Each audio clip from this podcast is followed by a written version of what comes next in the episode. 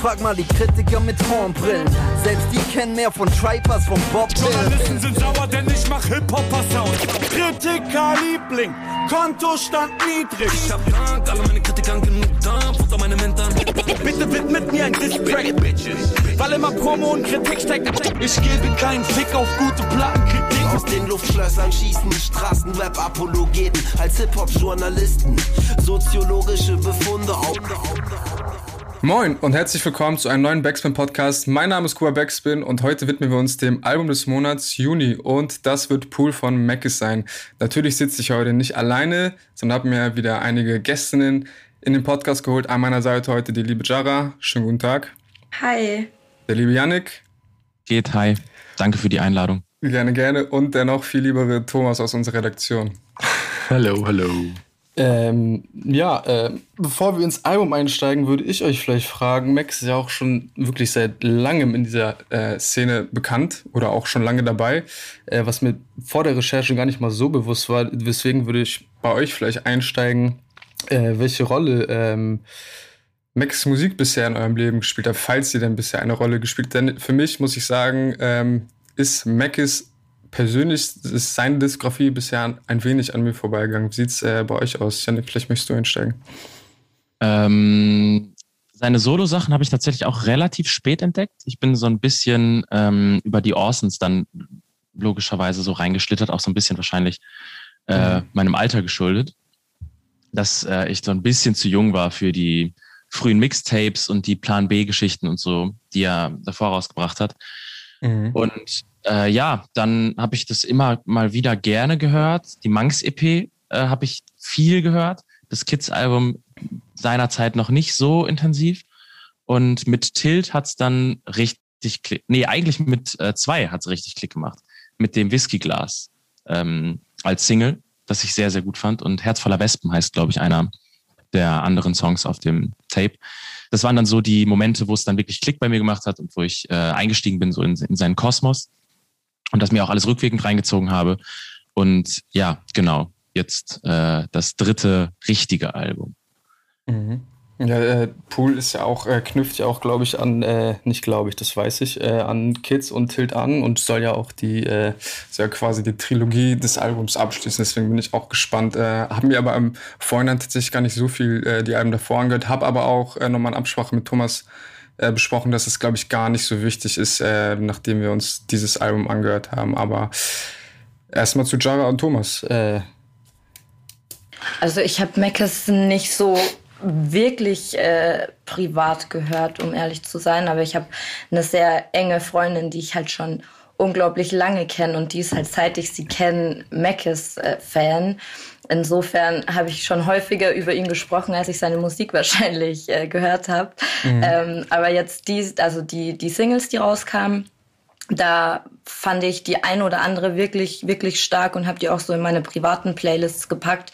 Aber das ist auch eher so eine neuere Entwicklung. Also ich bin nicht, nicht unter den StammzuhörerInnen von Mackes leider. Ja, also leider. ja, Thomas, du? Ach so, ja, also dem kann ich mich auf jeden Fall nur anschließen. Ich glaube, ich bin da ganz bei deiner Seite, Kuba. Mhm. Äh, Mackes ist bei mir auf jeden Fall immer so, also natürlich mitbekommen, dass es den gibt und die Orsons natürlich gibt. Aber ich habe ihn nie so richtig auf dem Radar gehabt. Ähm, nicht, weil ich mich jetzt bewusst dafür entschieden hätte, Mackes Kacke zu finden und die Musik nicht zu hören oder so, sondern es ist einfach so ein, so mitbekommen, dass es das gibt, aber mhm. nie die Zeit genommen, sich damit auseinanderzusetzen und dann einfach nie so richtig mitbekommen und halt jetzt erst, als die Promophase für Pool angefangen hat mhm. mir auch so die Singles äh, zu geben. Aber sonst ist es immer nur so Mackes als in der Rolle bei den Orsons oder als Feature-Gast bei Fat Tony oder in dieser Splash Mac Cypher damals. Mhm. So da habe ich ihn immer mitbekommen, aber halt nie so für sich. Äh, deswegen bin ich umso, äh, ja, war ich umso gespannter, dass ich diese Recherche erstmal so übernommen mhm. oder übernehmen durfte. Äh, habt ihr euch denn vorab schon mal mit dem Album vertraut gemacht? Also äh, ich habe es, glaube ich, erst einmal gehört, deswegen äh, gehe ich wieder einmal sehr jungfräulich in dieses Album rein, äh, was ich immer sehr gut finde. Thomas, dich brauche ich, glaube ich, äh, gar nicht fragen. äh, es ist auf jeden Fall, ich habe nicht mitgezählt. ja, ja, Nick Jara, wie sieht es bei euch aus? Und vielleicht noch die Zusatzfrage, vielleicht, äh, was erwartet ihr von diesem ähm, Soloalbum von Mackes? Ähm, also ich habe das Album gehört, Ich habe es gerade auf der Arbeit nochmal äh, kurz schnell durchgehört, weil ich nicht ganz so unvorbereitet reingehen wollte. Ähm, und ich habe eine Single auf jeden Fall tot gehört. Aber da kommen wir mit Sicherheit später noch dazu. Und was war deine andere Frage? Ich habe den Faden verloren. Mit welchen Erwartungen du Ach das so, Album ja. Erwartungen. Mit Erwartungen kann ich nicht so gut umgehen, deswegen.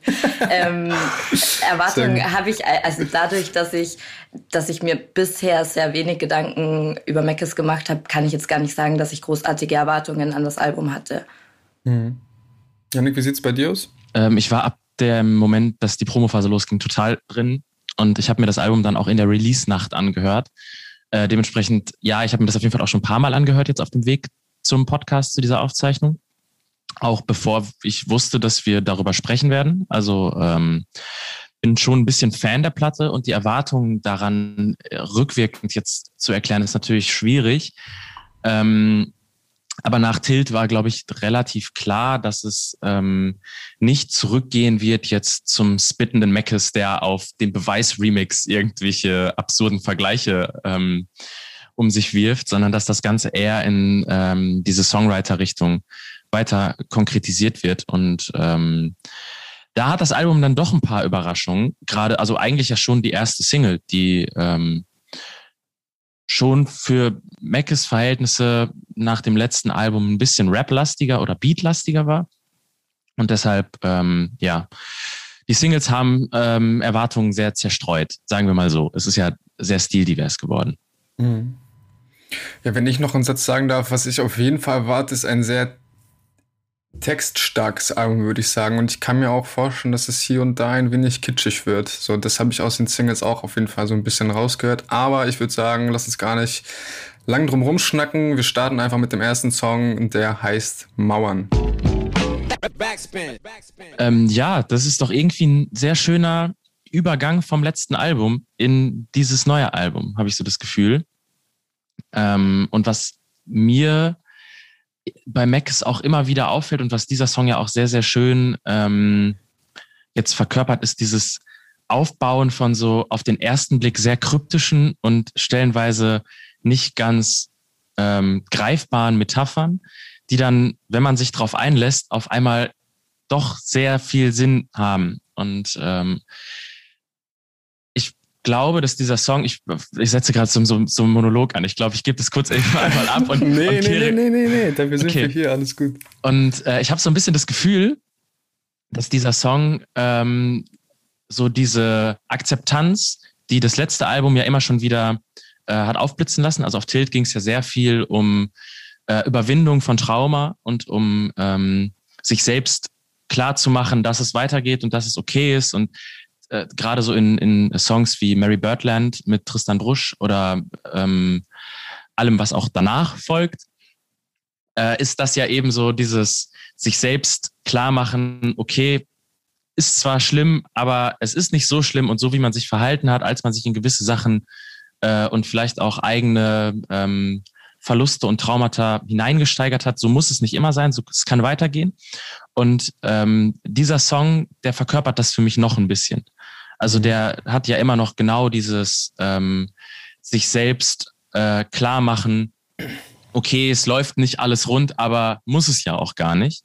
Und schlägt deswegen eine schöne Brücke irgendwie zum letzten Album. Das ist ein sehr schlüssiges Intro.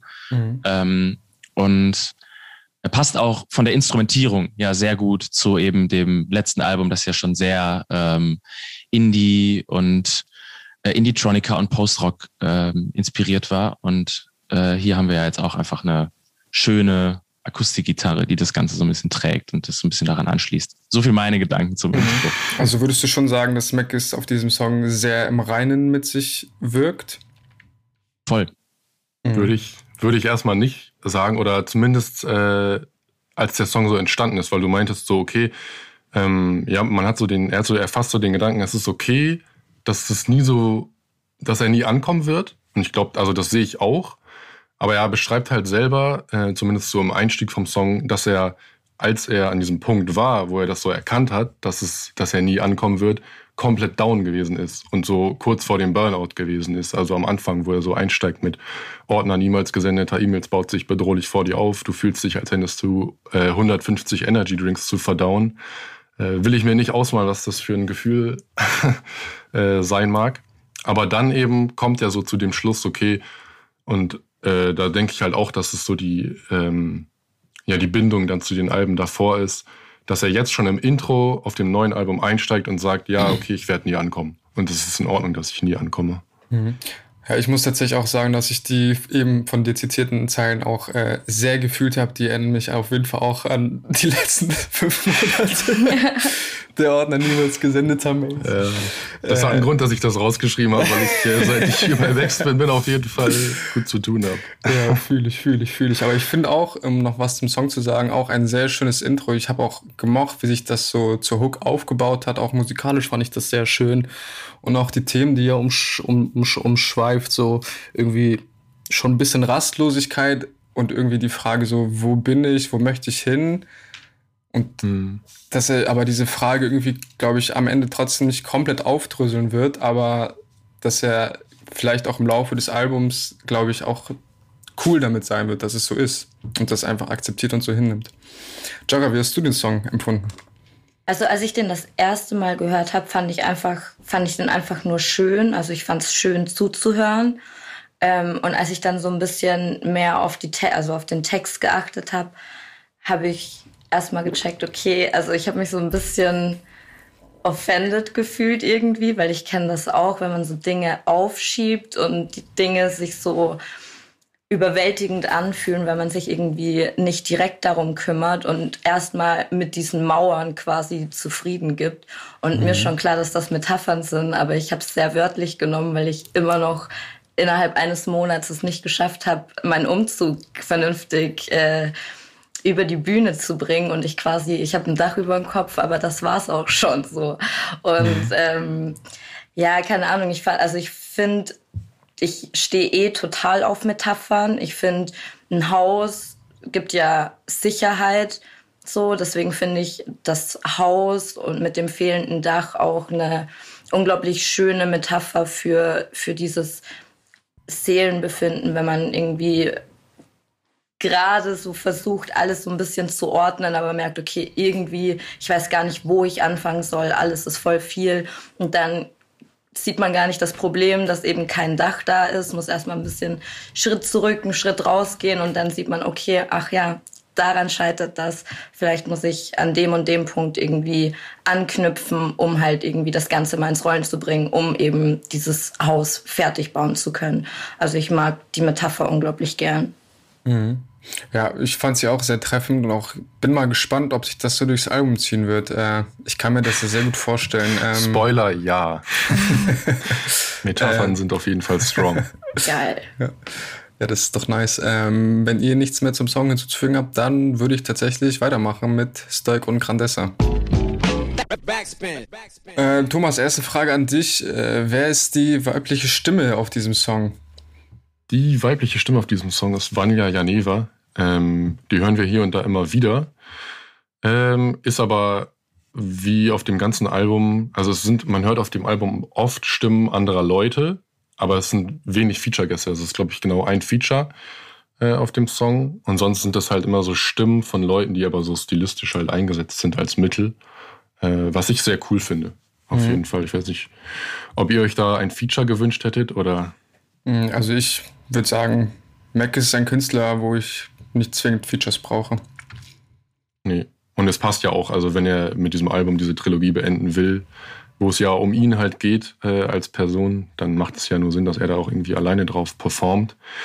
Ähm, was mich äh, als Hörer so im ersten Moment komplett verwirrt hat, wo ich so in meiner naiven Welt irgendwie dachte, was ist denn eigentlich Stoik und Grandessa? Ähm, mhm.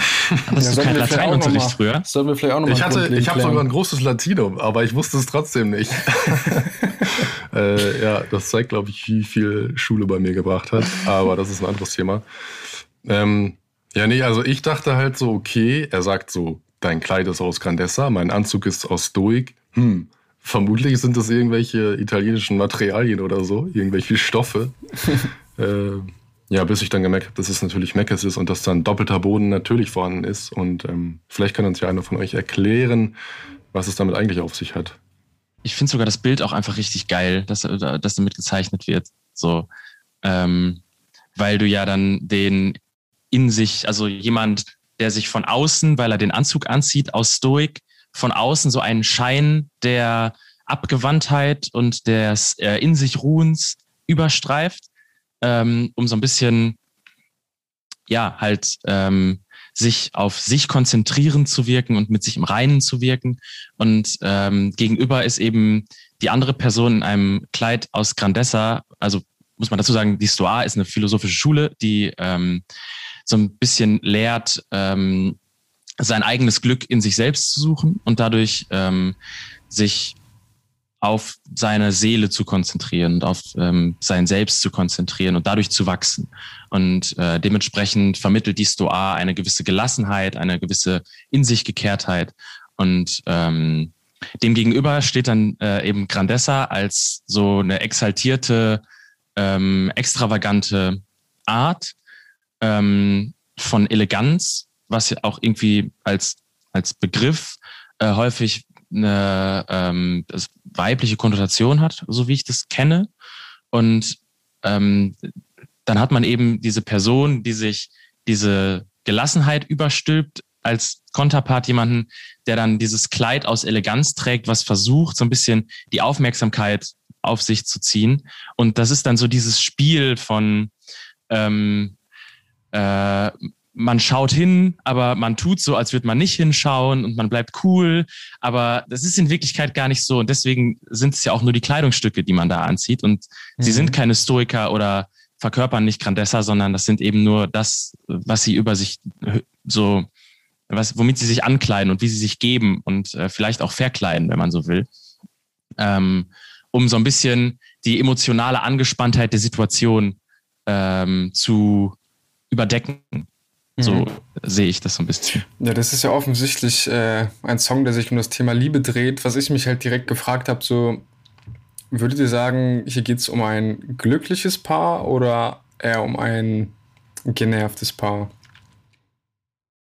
Ich finde, es klingt ein bisschen genervt, oder? Also ich finde auch, als ich das das erste Mal gehört habe, dachte ich, nicht, dass es darum geht, dass sie sagen, ja, ich liebe dich auch oder ich mag dich auch, sondern eben, ja, du kannst mich halt auch kreuzweise so. Ähm, aber in dem Diffus-Interview, ähm, das, das äh, Meckes äh, mit Yannick gemacht hat, hat er ja dann gesagt, nee, es geht eigentlich eben um diese Anfangszeit, wenn man sich noch nicht traut, zu sagen, okay, ich finde dich eigentlich wirklich gut und das habe ich beim ersten Mal hören ganz anders verstanden. Deswegen finde ich, klingt es eher ein bisschen genervt. Also nach einem genervten Liebespaar.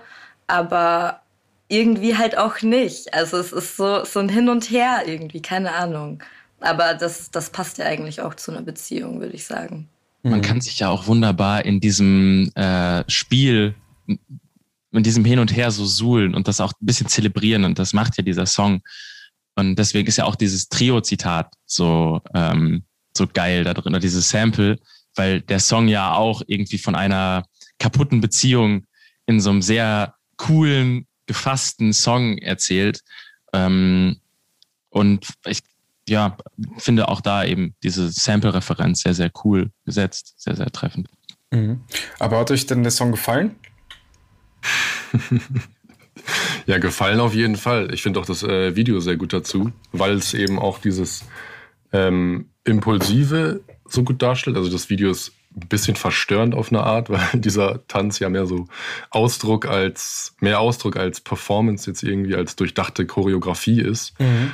Ähm, deswegen macht der Song auf jeden Fall Laune. Ich finde auf jeden Fall auch das Bild nochmal ganz cool, weil du das angesprochen hattest mit der Coolness, Yannick. Ähm, finde ich auf jeden Fall so, dass Mackes sich natürlich äh, so hinstellt, dass er die Stoik ist, also er ist die Coolness und die Gelassenheit, vielleicht auch so ein bisschen der Typ, der zu cool ist, um was zu fühlen. Und dann die Frau äh, Grandessa äh, darstellt. Das fand ich noch irgendwie ganz interessant. Hätte er sich ja auch mal anders positionieren können, aber äh, er hat es so getan. Ich glaube aber, dass dabei, und das ist auf diesem Album passiert es ja noch häufiger, immer so ein doppelter Boden mitschwingt davon, damit zu spielen, sich selbst falsch als ähm, dieser unnahbare Typ zu inszenieren, um eigentlich genau das Gegenteil von dem, was man aussagt, zu vermitteln. Nämlich mhm. eben sich selber als so ähm, übergestülpte Coolness so ein bisschen zu entlarven. Ihr seid ja, ja schon, seid ja schon also. richtig drin in der Analyse crazy. Ich kann euch einfach nur zuhören. Wie fandst du den Song denn, Kuba?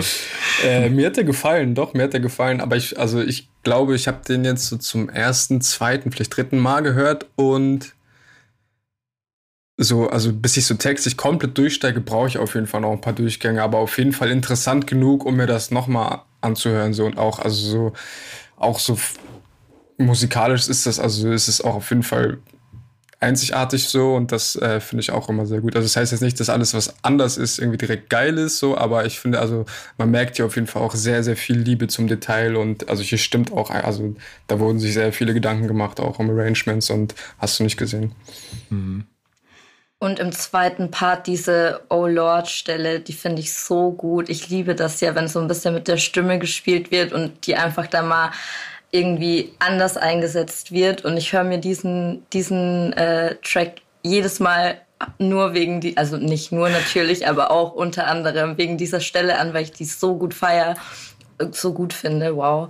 Äh, und oft äh, spule ich sogar noch mal zurück, um es einfach noch mal kurz zu hören. Die Stelle hat mich, ich weiß nicht, sind zwei kurze Worte, aber ich finde, das macht was aus. Ich ahne auf jeden Fall, was du meinst. ich sehe es genauso. Ist mir auch schon ein paar Mal passiert. Und ich finde es auf jeden Fall gut, dass der Song jetzt im Endeffekt auch nur diese knapp drei Minuten hat. Ähm, weil das hat er ja auch äh, verraten im Interview mit äh, Diffus, dass der Song wohl ursprünglich irgendwie fast sechs Minuten lang war und dieses Trio-Sample auch noch viel krasser irgendwie aufgedröselt wurde.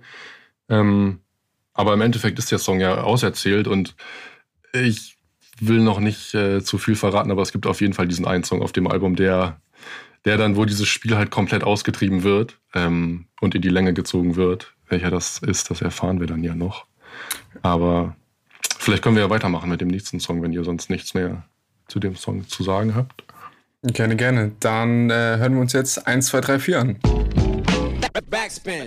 Also dieser Song hat mir, glaube ich, bisher am meisten, am besten gefallen. War auch, glaube ich, die erste Single zum Album in diesem Song steckt ziemlich viel. Ich würde grundsätzlich sagen, dass es ein sehr politischer Song ist, aber die Themen, also auf jeden Fall wird ja auch die Corona-Pandemie äh, angerissen und auch Verschwörungstheoretiker und Schwurbler. Wir haben klare Positionierung gegen rechts, aber auch gegen Leute, die sich nicht entschlossen dagegen stellen. Ähm, da wird auch Kritik deutlich. Kapitalismuskritik habe ich auch rausgehört. Aber was ich eigentlich am interessantesten finde, dass dieses, also die Themen in diesem Song lösen bei mir schon relativ viel Wut aus, aber der Song ist irgendwie sehr, sehr leicht. Ja, ist einfach. ähm, es ist ja auch so, dass eigentlich ja, die, also du, du hättest ja jedes Thema auch gegen ein anderes Thema austauschen können. Es geht da ja weniger um die mhm. expliziten Themen, um sich zu positionieren, sondern diese ganzen Zeilen, die verdeutlichen ja nur das ähm, Songkonzept davon, dass die Welt scheiße komplex ist, und ähm, dass dadurch, dass jeder alles irgendwie wahrnimmt in der Welt, wie sie nun mal vernetzt ist mittlerweile, ähm, sehr komplizierte Sachen eben versucht werden, unterkompliziert vermittelt zu werden. Mhm. Und ähm, wenn das anfängt, sich auf irgendwelche ähm, Entscheidungsprozesse auf, auszuwirken, dann wird's halt schwierig, weil du eben nicht anhand von einfachen Erklärungen komplizierte Probleme lösen kannst. Mhm. Und ähm, ich glaube, das ist so ein bisschen der Kern dieses Songs und wofür auch die ähm, vielen verschiedenen Beispiele, die er nennt, die scheinbar ja lose zusammengewürfelt wurden, äh, alle stehen. Und äh, ja, heftiger Song. Der hat mich auch absolut umgehauen, äh, als er rausgekommen ist. Mhm. Und über das Video haben wir auch noch gar nicht gesprochen. Das ist ja auch äh, quasi ein Meisterwerk, würde ich sagen. Also macht sehr, sehr viel Spaß, dieses Video zu gucken.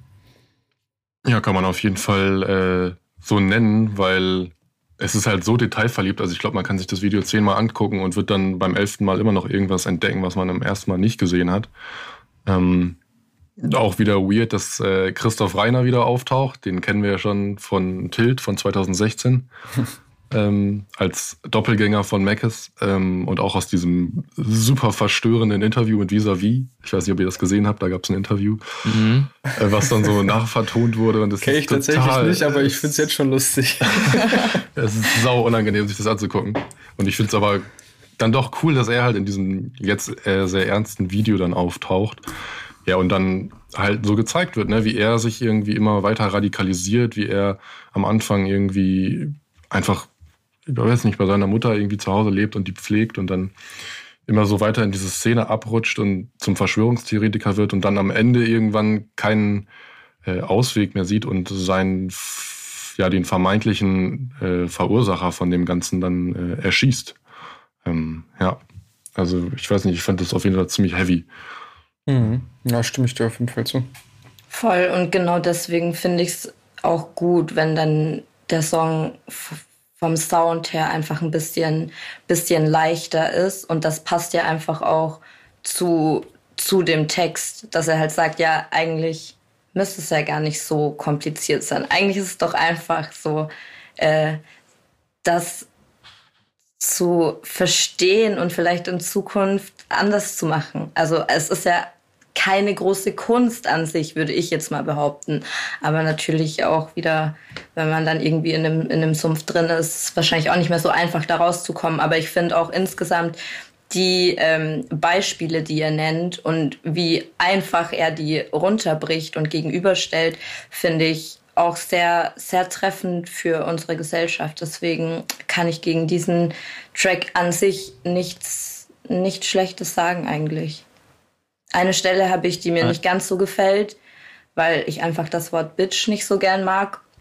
Weil mhm. ich nicht mhm. also was ist eine Bitch, frage ich mich so. Ist eine Bitch jetzt eine Frau, die gerne Sex hat oder ist eine Bitch jetzt eine Frau, die eine Zicke ist so? Das ist halt einfach ein negativ behaftetes Wort, das aber jeder anders benutzt. Deswegen störe ich mich da so ein bisschen dran an dieser einen Stelle. Mhm. Ähm, weil wenn eine Bitch, also wenn, wenn er davon ausgeht, dass eine Bitch eine Frau ist, die gerne Sex hat, dann äh, mag ich die Zeile nicht, weil, also das soll sie mhm. halt machen. Ja, ich, ich glaube, darum, darum also, geht es aber gar nicht, mhm. sondern eher darum, dass man eben solche Punchlines nimmt, die man im öffentlichen Diskurs hat mhm. und die einfach in den Raum wirft und äh, sagt, ja, so ist es und so sagen das Leute und sie meinen es auch sehr simpel und deswegen ist ja, also eigentlich müsste der Song ja schwierig heißen und er müsste immer diesen Satz sagen und dann sagen, nee, ist aber nicht so, weil so einfach ist es nicht. Damit macht man sich zu leicht. Und deswegen glaube ich, dass die einzelnen Sätze, was ich ja eben meinte, gar nicht wirklich die Aus, also die Aussagen der Sätze sind nicht mal so wichtig für den Song, wie das, wo die Aussagen vorkommen, wie sie benutzt werden und dass es Aussagen sind, die ähm, generalisierend benutzt werden häufig. Voll, das check ich, aber genau das sehe ich bei dieser Zeile anders, weil die Zeile heißt ja, manche Frauen, die sich bitchig anziehen, sind wirklich Bitches. So weißt du, ich finde, das klingt dann. Ist wahrscheinlich also, irgendein Idiot, der das bei Twitter ins Netz geschrieben hat. Ja, und halt, und dann hat er sich so diese Zeile genommen, weil es darunter irgendwie wieder gutes Feedback gab oder so. Und dann hat er sich gedacht, okay, dann drehen wir den Spieß jetzt um. Ja, aber ist die Frage, ob das wirklich so gemeint ist, weil es gab ja auch, also es, wenn ich eine Zeile zitieren darf, nicht jeder, der sein Land mag und Angst hat, ist ein Rassist, aber jeder, der sein Land mag und Angst hat und eine Reichsfahne an seiner Wand hat, ist, also da geht er nochmal ein Stück weiter und erklärt sich. Aber ich, also ich, ich kann tatsächlich überlegen, beide Punkte verstehen. Also, weil ich bin tatsächlich auch. Er ja auch die. Ich bin tatsächlich. lässt er die Pointe weg. Sekunde. Mach, äh, red weiter, ich höre kurz nochmal rein. Ja, also ich bin tatsächlich auch über die Zeile gestartet, dachte mir so, der Song hätte auch so nicht funktioniert. Äh, nicht funktioniert, den hättest, also der Song hätte auch ohne dieser Zeile funktioniert. Aber nachdem du das gerade gesagt hast, was du gesagt hast, Janik, sehe ich das dann doch noch ein bisschen anders. Aber ich weiß jetzt auch gerade nicht, also ich, ich bin ein auf jeden Fall auch. hin und her. So einfach ist es offensichtlich doch nicht. Von wegen 1, 2, 3, 4. Ja.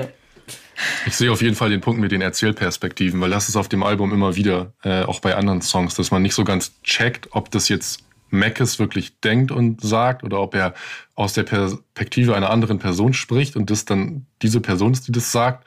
Mhm. Ähm, Aber ich verstehe auf jeden Fall, Aber dass die, also dass die darum- Line weird ist. So. Darum geht's mir gar nicht. Darum geht's mir gar nicht. Ich mag einfach nur das Wort Bitch nicht, weil das ja oft für Frauen verwendet wird, die sich halt freizügig anzü an anziehen. Und da sehe ich halt kein Problem. Also wen juckt das, wie eine Frau rumläuft? So daran störe ich mich als Frau, weil ich halt damit häufiger konfrontiert werde. So und das finde ich passt nicht in in die Art und Weise, wie die anderen Zeilen bei mir ankommen. Deswegen störe ich mich an dieser Line, aber das hat, also das ist ein persönliches Ding wahrscheinlich eher und den Rest glaube ich zu verstehen. Nur finde ich passt passt die Zeile nicht in das Muster des restlichen Songs.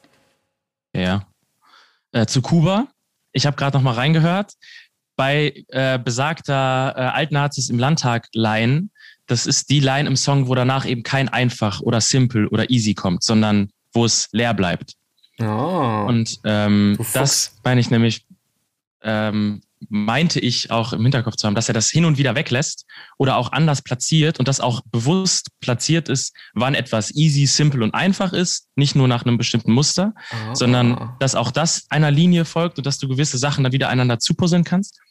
Und ähm, in einzigen, einzelnen Sachen bricht es dann. Und zum Beispiel hast du ja bei einem anderen hinten, als es dann wirklich ernst wird und diese äh, Ironieebenen rausgehen und dieses äh, exemplarische Sachen abstempeln, da sagt er, ist leider easy, beziehungsweise ähm, die Gastsängerin.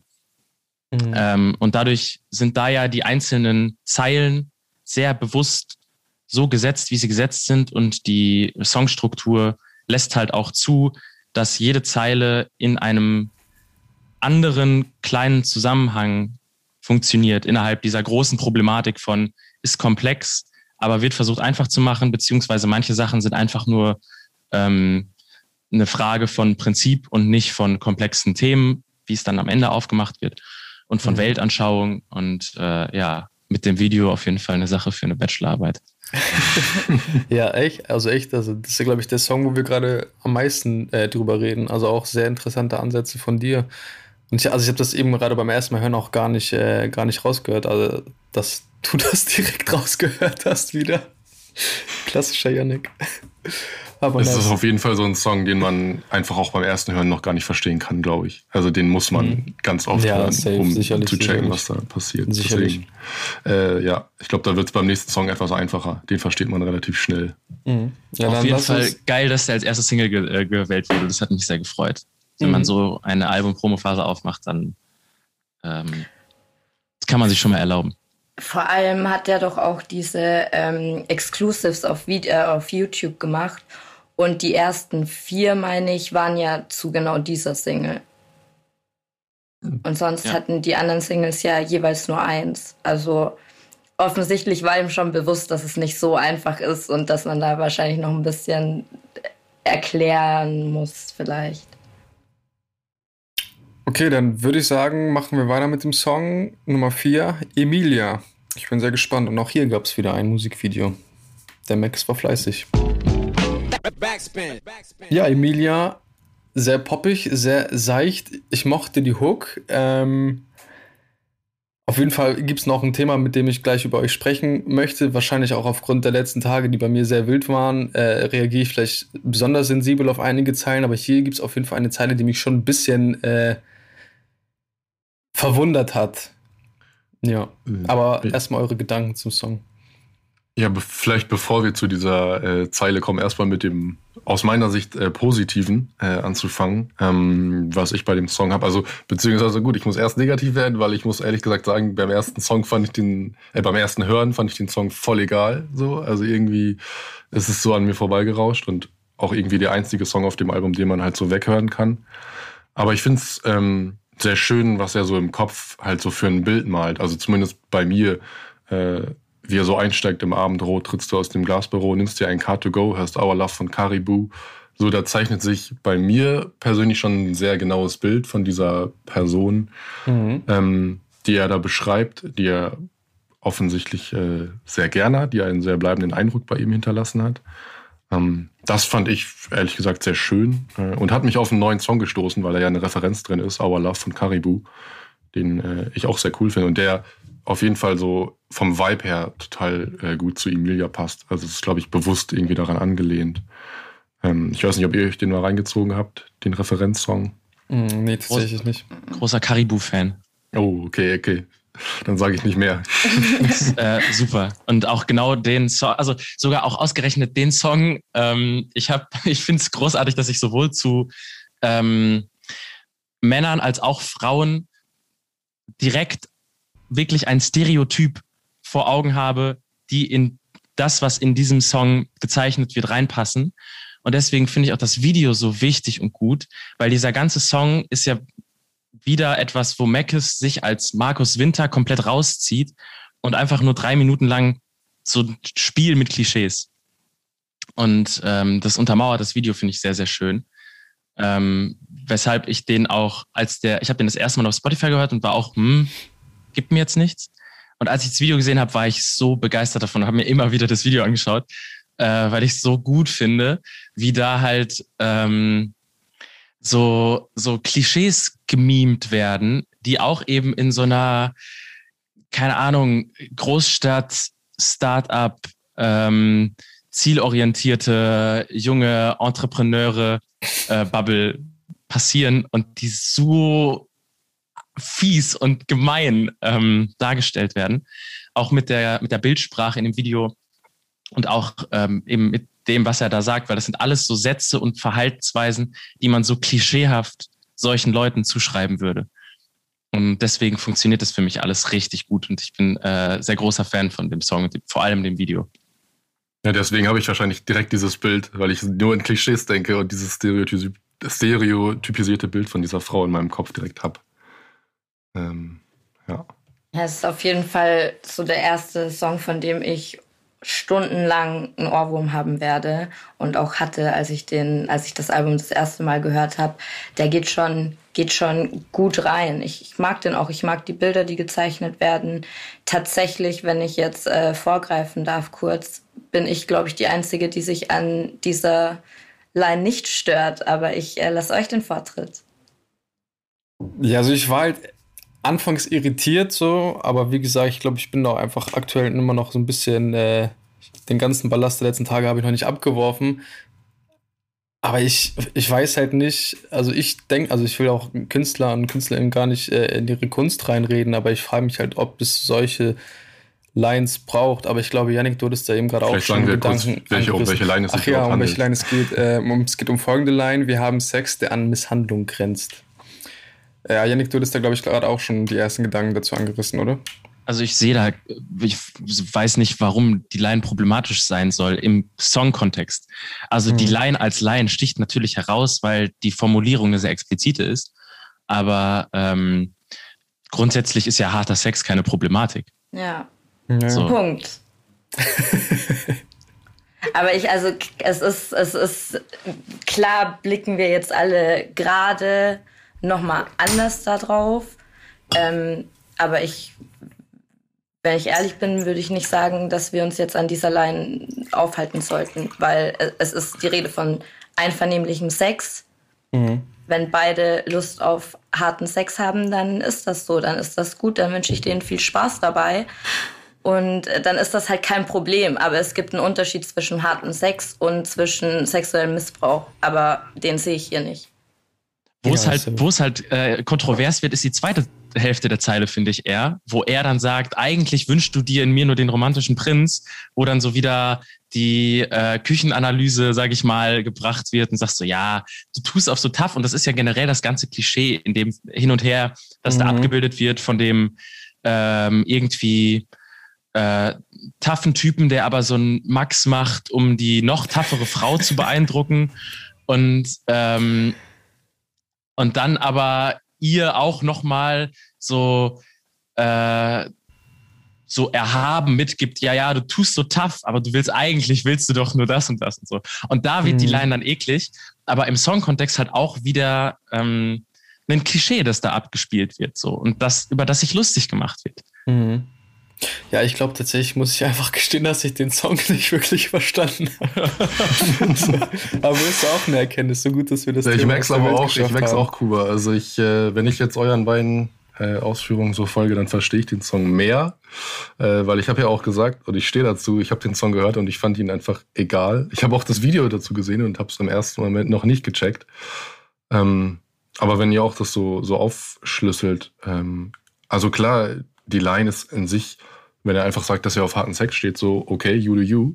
Mhm. Aber ich finde einfach, man hätte es anders formulieren können. Das ist meine wiederum dann meine persönliche Meinung. Ich finde, es ist einfach so, tut nicht Not auf so einem, auf so einem Gedudel Larifari-Song, wenn ich das mal so salopp sagen darf. darfst du, darfst du. Aber alleine, alleine, dass wir da so lange drüber reden, ist doch schon, zeigt ja schon, dass die Zeile gut da reingepackt wurde.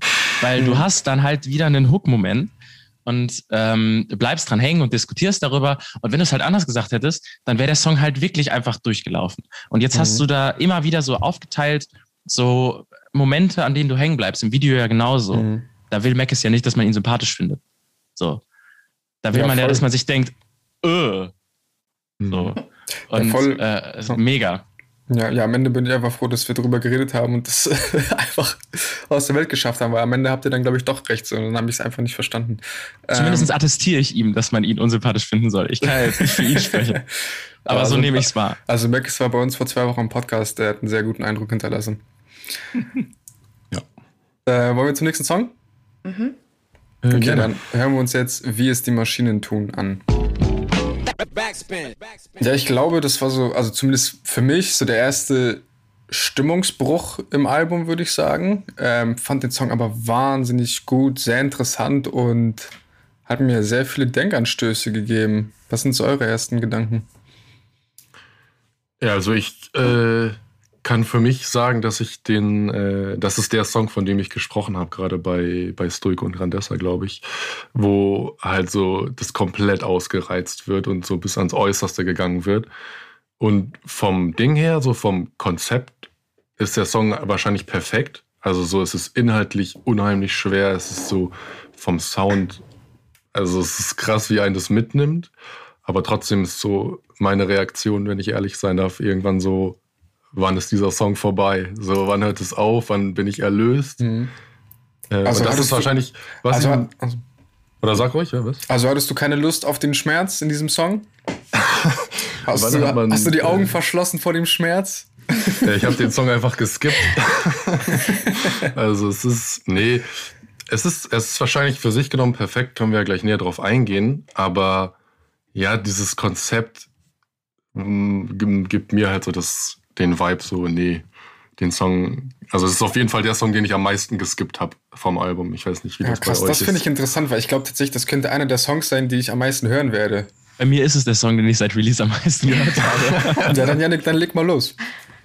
Dann zerstör äh, mich. Der ist so der Song, der mich am ehesten an Kids erinnert hat, von der Art des Songwritings, ähm, weil er da ja auf dem Album auch immer wieder so äh, absurde Gedankenspiele aufmacht, um äh, Zwischenmenschlichkeit oder Probleme, denen da gegenübersteht, so ein bisschen äh, aus dem Weg zu gehen auf so eine ironisch, zynische Art und Weise. Also auf dem Album zum Beispiel gibt es irgendwie, ähm, er sucht nach Wahrheit und dann sagt er, Betrunkene sagen die Wahrheit und Kinder sagen die Wahrheit. Ja, dann entführe ich ein Kind und äh, mach's besoffen, damit es mir die reine Wahrheit erzählt. So. ähm, und das hat so diese ähnliche Art von so sehr zynischem ähm, Humor, der so an dem eigentlichen Problem vorbeigeht, äh, weil es ist ja offensichtlich ähm, nur ein Vorschub, dieses Argument von, ja, die Maschinen sind mir wichtiger, äh, äh, den Maschinen bin ich wichtiger als dir, äh, um halt dieser Konfrontation ehrlich aus dem Weg zu gehen. Durch so, einen, durch so eine zynische Art und Weise. Und ähm, das hat er auf dem Kids-Album halt relativ häufig und relativ intensiv gemacht, in solchen, naja, Gedankenspielen halt. Und das passiert ja hier auch wieder. Und das wird dann so absurd dadurch, dass es so ähm, groß und orchestral instrumentiert wird, äh, so dramatisch wird. Ähm, Ein richtiger diese, Kinofilm. Und diese Dramatik ja auch einfach nur ähm, diese Zynik untermauert, weil es ist ja purer Nonsens eigentlich. Also nein, es ist natürlich nicht Nonsens, ja, sondern das, ja. es ist kein Nonsens, sondern es ist ja einfach, das ist ja also sehr, sehr zynisch alles wieder. Und ähm, das mhm. fällt dann vielleicht aus dem Album so ein bisschen raus, weil der Rest nicht so viel mit ähm, Ironie spielt, zwar mit Verschachtelung, aber da ähm, ist es so ein bisschen einfach Übertreiben des Übertreibens halber und ähm, so ein bisschen genießen, dass man das auch mal so dramatisch inszenieren kann, ähm, um vom eigentlichen Problem, nämlich äh, mal wieder scheiternder Kommunikation und nicht funktionierender Liebe abzulenken. Ja, das sind krasse Gedanken. Ich finde, man kann sich einfach voll in diesem, in diesem Song verlieren. Und ähm, ich, also ich weiß ehrlich gesagt nicht, ob das so ähm, unrealistisch ist, weil ich habe schon manchmal das Gefühl, dass es Leuten einfacher fällt, irgendwie äh, Kommunikation sein zu lassen und sich eben im Internet mehr aufzuhalten und da wohler zu fühlen und sich da so eine eigene Realität aufzubauen. Und ich weiß nicht, ob ihr den Film Her kennt. Da geht's ja eigentlich auch um äh, ein ähnliches Thema, dass eben ein einsamer Mensch äh, irgendwie mit seinem, also wie Siri quasi, halt irgend so ein Sprachroboter, äh, mit diesem Sprachroboter eine, eine Beziehung anfängt, weil er halt nicht einsam sein möchte und sich so nicht mehr einsam fühlt. Und ich glaube jetzt nicht, dass Meckes äh, das so wörtlich gemeint hat, aber äh, der, der Text hat mich insgesamt einfach ein bisschen irgendwie an dem, an dem Film, an den Film erinnert. Und ich kann mir schon vorstellen, dass das auch in, in realen Beziehungen irgendwie also jetzt natürlich nicht so ein Thema, ist nicht so wörtlich, ne? Aber mhm. dass man irgendwie denkt, okay, guck mal, der Freund aus von vor zehn Jahren schreibt mir jetzt zu meinem Geburtstag, aber mein naher Freund, der irgendwie hier um die Ecke wohnt oder den ich einmal in der Woche sehe, hat meinen Geburtstag vergessen oder sowas. Mhm. Aber dann muss man sich vielleicht auch Gedanken machen, ja, okay, vielleicht hat, wurde der andere entfernte Freund auch nur äh, erinnert über Facebook oder mhm. sowas. Ja, ich glaube, bei dem Song geht es ja auch nicht zwingend immer um Beziehungen oder Partnerschaften, aber auch irgendwie das merke ich ja auch selbst. Also ich bin ja auch, also ich habe wahrscheinlich eine Bildschirmzeit am Tag von 10 bis 15 Stunden.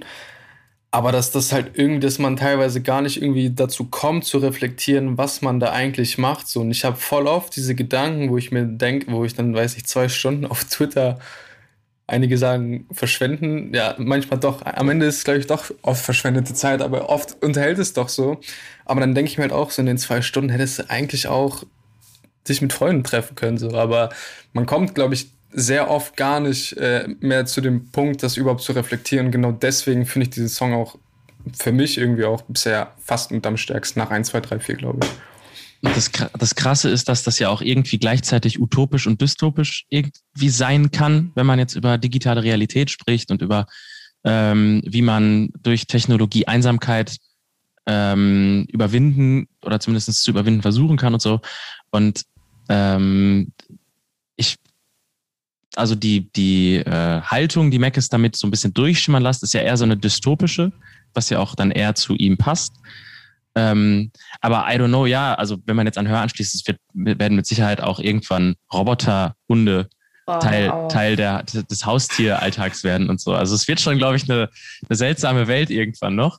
Aber ja, das ist halt eine ähm, Songwriter-Herangehensweise, dann, die man in diesem Song eher hat, so, ne? Die Außenwelt beobachten und überlegen, wie man das in ein ästhetisches, äh, ähm, in eine ästhetische Struktur bringen kann, in, in mhm. diese Metaphern und äh, ohne da jetzt nur aus der, aus der Eigenerfahrung zu sprechen, wahrscheinlich zum Teil auch durch Eigenerfahrung beeinflusst. Aber ja, smarter Song, sehr, sehr smarter Song. Mhm. Ja, einfach echt, also wie du schon meintest, also einfach krass geschriebene Texte so und also da steckt ja so viel drin, so das können wir wahrscheinlich jetzt in diesen zwei Stunden gar nicht so aufdröseln, wie es dem am Ende wahrscheinlich gerecht wäre, aber ähm, ja gut, zum Fazit kommen wir später, aber ich äh, finde es sehr gut bisher. ich glaube, man kann froh sein, dass dazu nicht auch noch ein Video erschienen ist, dann wäre es wahrscheinlich äh, ja, vor allem, noch, vor allem noch im Stile von 1, 2, 3, 4. Das, hätten wir, das hättest du nicht überlebt. naja, vielleicht ist es, äh, ich weiß nicht, vielleicht ist es das Problem, was du beschrieben hast, dass es eben aus dieser Songwriter-Perspektive geschrieben wurde, dass ich den Song für mich persönlich einfach so ähm, sicherlich jetzt nicht weiterhin hören werde. Ähm, aber natürlich erkenne ich auf jeden Fall an, dass es für sich genommen ein perfekter Song ist. So, wenn man einfach mal seine persönlichen, äh, sein persönliches Empfinden beiseite legt. Mhm. Vor allen Dingen auch krass unnahbar. Mhm. Irgendwie. Also du hast ja keinen richtigen Ankerpunkt, dadurch, dass es alles so generalisierend beschrieben ist. Ne? Also es gibt ja keine ähm, ganz feinen Details, sondern nur Beobachtungen, die jedem irgendwie bekannt vorkommen.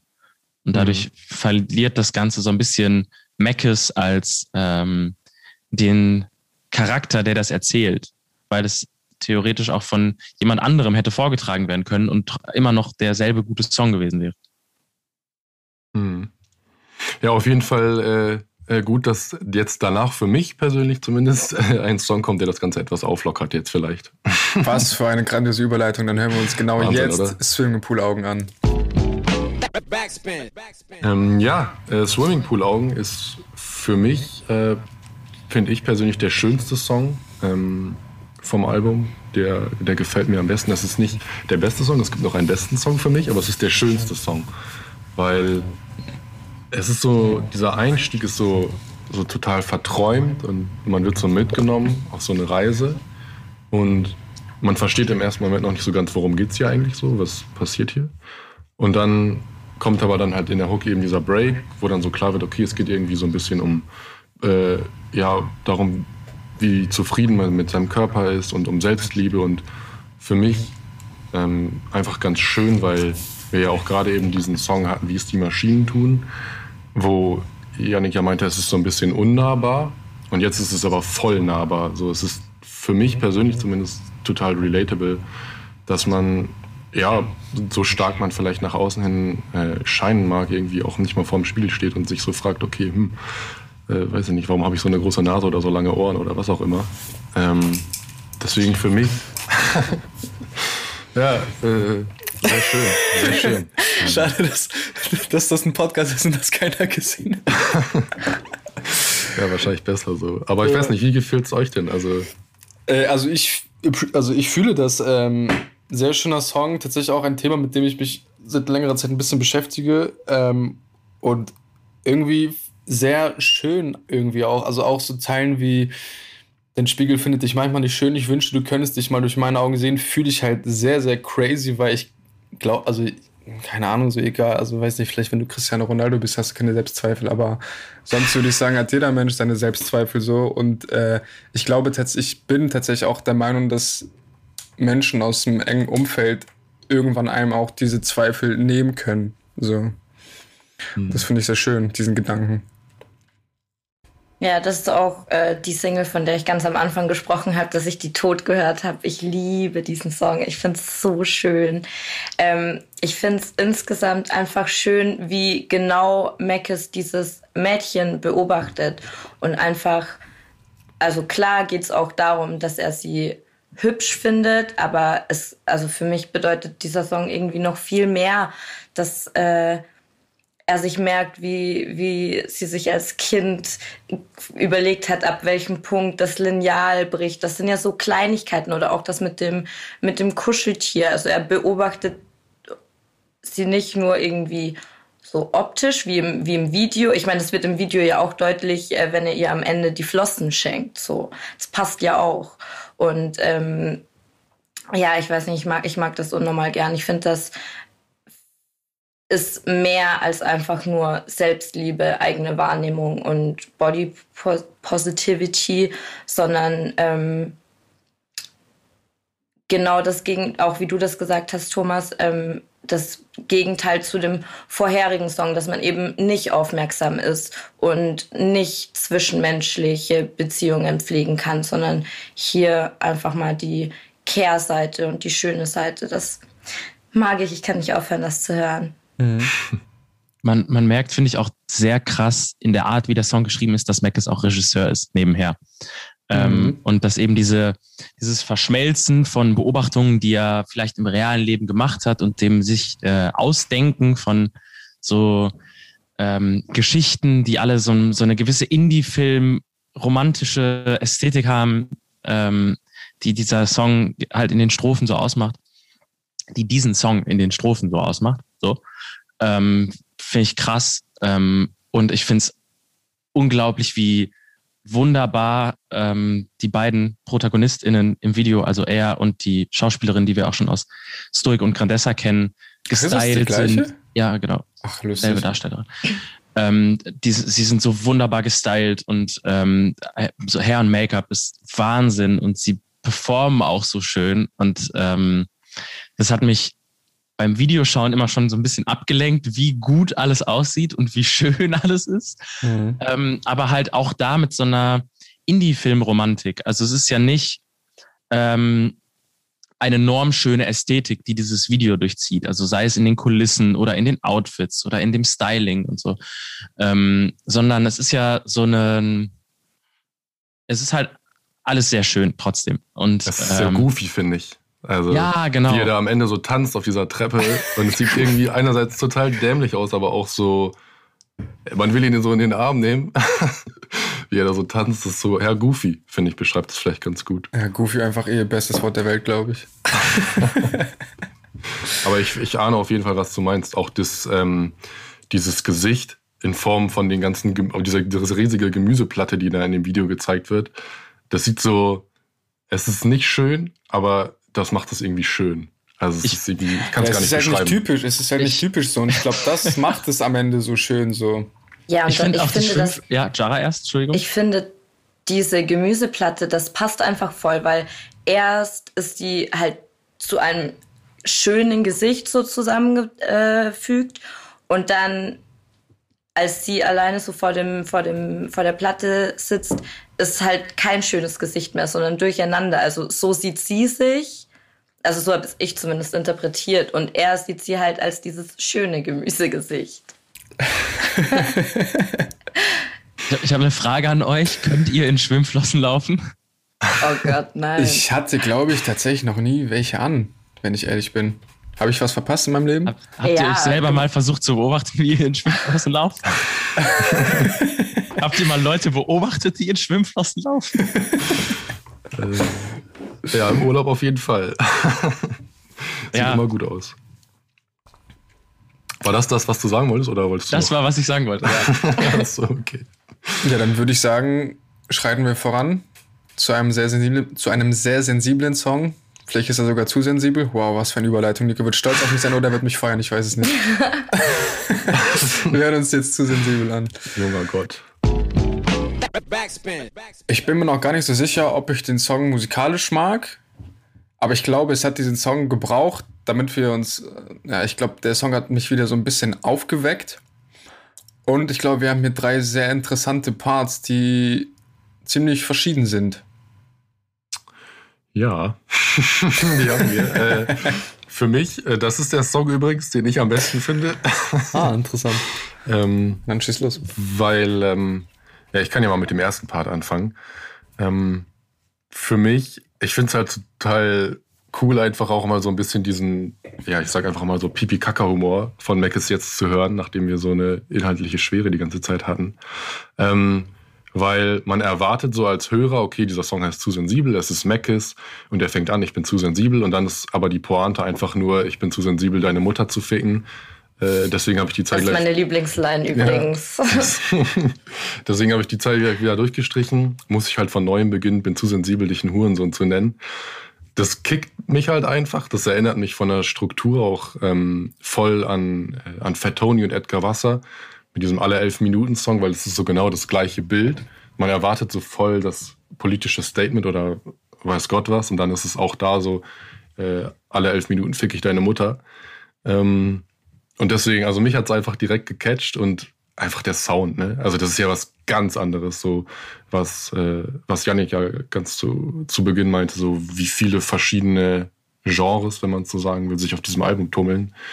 Das ist ja jetzt mal was komplett anderes. Ähm, oder wie seht ihr das?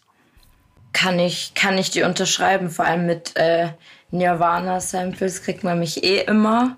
Und ich äh, bin auch froh, dass es jetzt einfach mal ein bisschen ja, ein bisschen nach vorne geht, weil ich stehe schon auch auf Kitsch, hat man ja gemerkt gerade, aber ich mag schon auch dann mal wieder aus diesem Kitsch rauszukommen und einfach ein bisschen, bisschen lauter zu werden. Ähm, und ich finde aber trotzdem ähm, ist der Text jetzt nicht, nicht, also geht nicht einfach spurlos an mir vorbei, weil es ist ja schon auch wieder sehr harter Tobak eigentlich. Also im zweiten Part, wenn, wenn ich jetzt einfach die Parts mal weiterführe, zumindest den zweiten, ähm, ich bin zu sensibel für ein SUV, aber auch zu sensibel, die Natur zu lieben. Das ist halt, ja, also wir kennen alle jemanden und müssen uns wahrscheinlich auch alle selbst an der eigenen Nase packen, äh, wenn es irgendwie um, um Umweltschutz geht. Ähm, und ich, also ich finde spannend, wie er dieses sensibel als Ausrede thematisiert. Das mhm. äh, hätte ich nämlich auch nicht erwartet, als ich den, den ähm, Track gelesen habe. Also zu sensibel habe ich auch was anderes auf jeden Fall erwartet. Ja, mit dieser Ausrede macht man es sich ja auch in seinem alltäglichen Leben auch sehr, sehr einfach. Wobei, also ich glaube, das Thema ist so groß, ich weiß gar nicht, ob wir das großartig aufmachen wollen, aber ich kann also auch für mich sprechen, so ich sehe mich jeden Tag in Widersprüche verwickelt, so, aber ja, so einfach ist es halt nicht am Ende leider. Aber sagt gerne eure, eure, gerne eure Gedanken dazu. Ja, der Song schließt ja auch quasi dann als die konsequ als sehr konsequent an 1, 2, 3, 4 an, als der quasi vorgehende, sehr explizit politische Song. Und äh, im Prinzip setzt man sich ja oder setzt sich der Song ja mit Handlungsunfähigkeit auseinander. Weil wenn du alles, was er da runterbetet in den, in den Parts addierst, dann bist du ja komplett handlungsunfähig. Dann kannst du dich in nichts mehr hineinbegeben, weil du ähm, eben für alles dann da zu sensibel bist. Und ähm, das endet dann irgendwie im Stillstand. Und wenn man sich das Video dazu anguckt, das ja auch dann sehr schnell und sehr rabiat ist und mit sehr expliziten Bildern spricht, dann ist das quasi so ein bisschen so, ja, okay, die Welt geht so oder so so weiter und es wird immer abgefuckter. Und wenn man sich bei allem raushält, weil man ähm, sich für, für alles, ähm, egal um welches Thema es geht, nicht engagieren kann, weil man zu sensibel ist, dann ja, gerät man halt in diesem Strudel äh, in so eine, man wird einfach nur noch mitgerissen Position und ähm, mhm. kann sich dann irgendwann auch nicht mehr so richtig daraus befreien. Und gleichzeitig ist es ja trotzdem dadurch, dass er dann in die Ich-Perspektive schlüpft und dass er sensibel benutzt, auch noch wieder so Zwiespalt, ein Widerspruch, in dem man sich wiederfindet, weil grundsätzlich ist ja die Aussage des Songs nicht, sei hart, sei straight, sei ein Arschloch, ähm, sondern man, man verstrickt sich da ja in ähm, eben diesen Widersprüchen in einer komplexen Welt, in der man ähm, zwar sensibel sein sollte und mhm. empathisch sein sollte, aber gleichzeitig ähm, auch aufpassen sollte, dass man sich dadurch nicht in Positionen bringt, äh, in denen man gar nichts mehr ausrichten kann.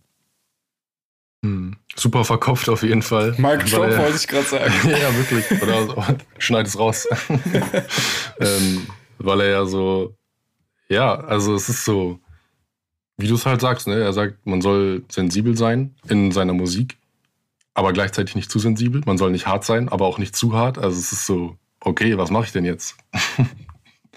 aber ich verstehe auf jeden Fall, was du meinst. Ja, aber es sind ja auch am Ende Fragen, mit denen man sich beschäftigen muss. So. Also Safe. Also was er geht's da, ja nicht. Was er spricht es ja ganz deutlich an. Ich musste es auch erstmal recherchieren, weil ich es jetzt gar nicht wusste, was Glencore ist ähm, halt irgendwie die, die größte, weltweit größte Firma im Rohstoffhandel, die dann eben im Kongo, wo dann im Kongo Menschen, Kinder arbeiten äh, und da Kupfer abbauen und das am Ende irgendwo in unseren ganzen Batterien oder so landet.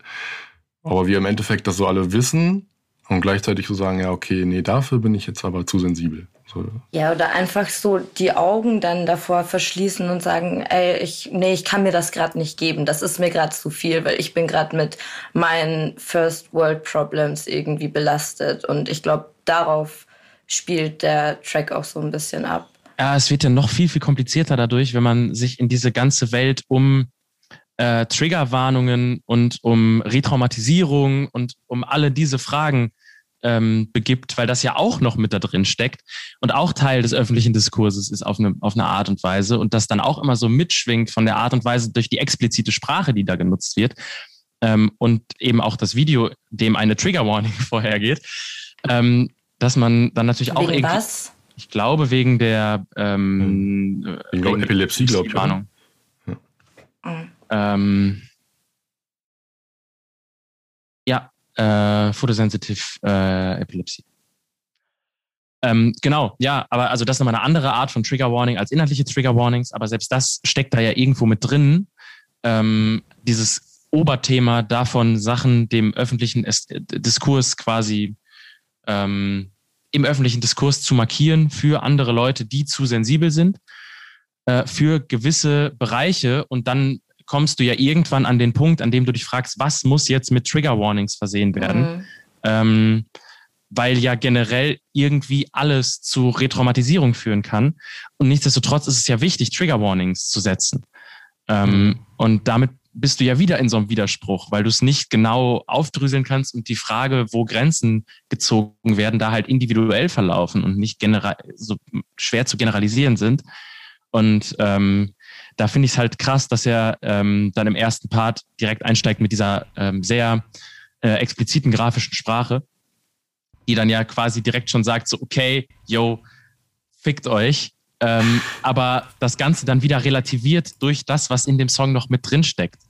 Und ähm, ja, eigentlich könnte man den Song äh, wahrscheinlich genau wie 1, 2, 3, 4 noch viel, viel ähm, weiter analysieren. Alles sehr, sehr vielschichtig hier. Ja. Ähm, Aber muss auch eigentlich gar nicht sein, weil wir ja, wissen ja sagen. im Kern, worum es geht. Mhm. Und dann muss man ja auch nicht alles aufdröseln. Okay, Leute, dann frage ich jetzt einmal, habt ihr Lust, ein wenig zu schwimmen?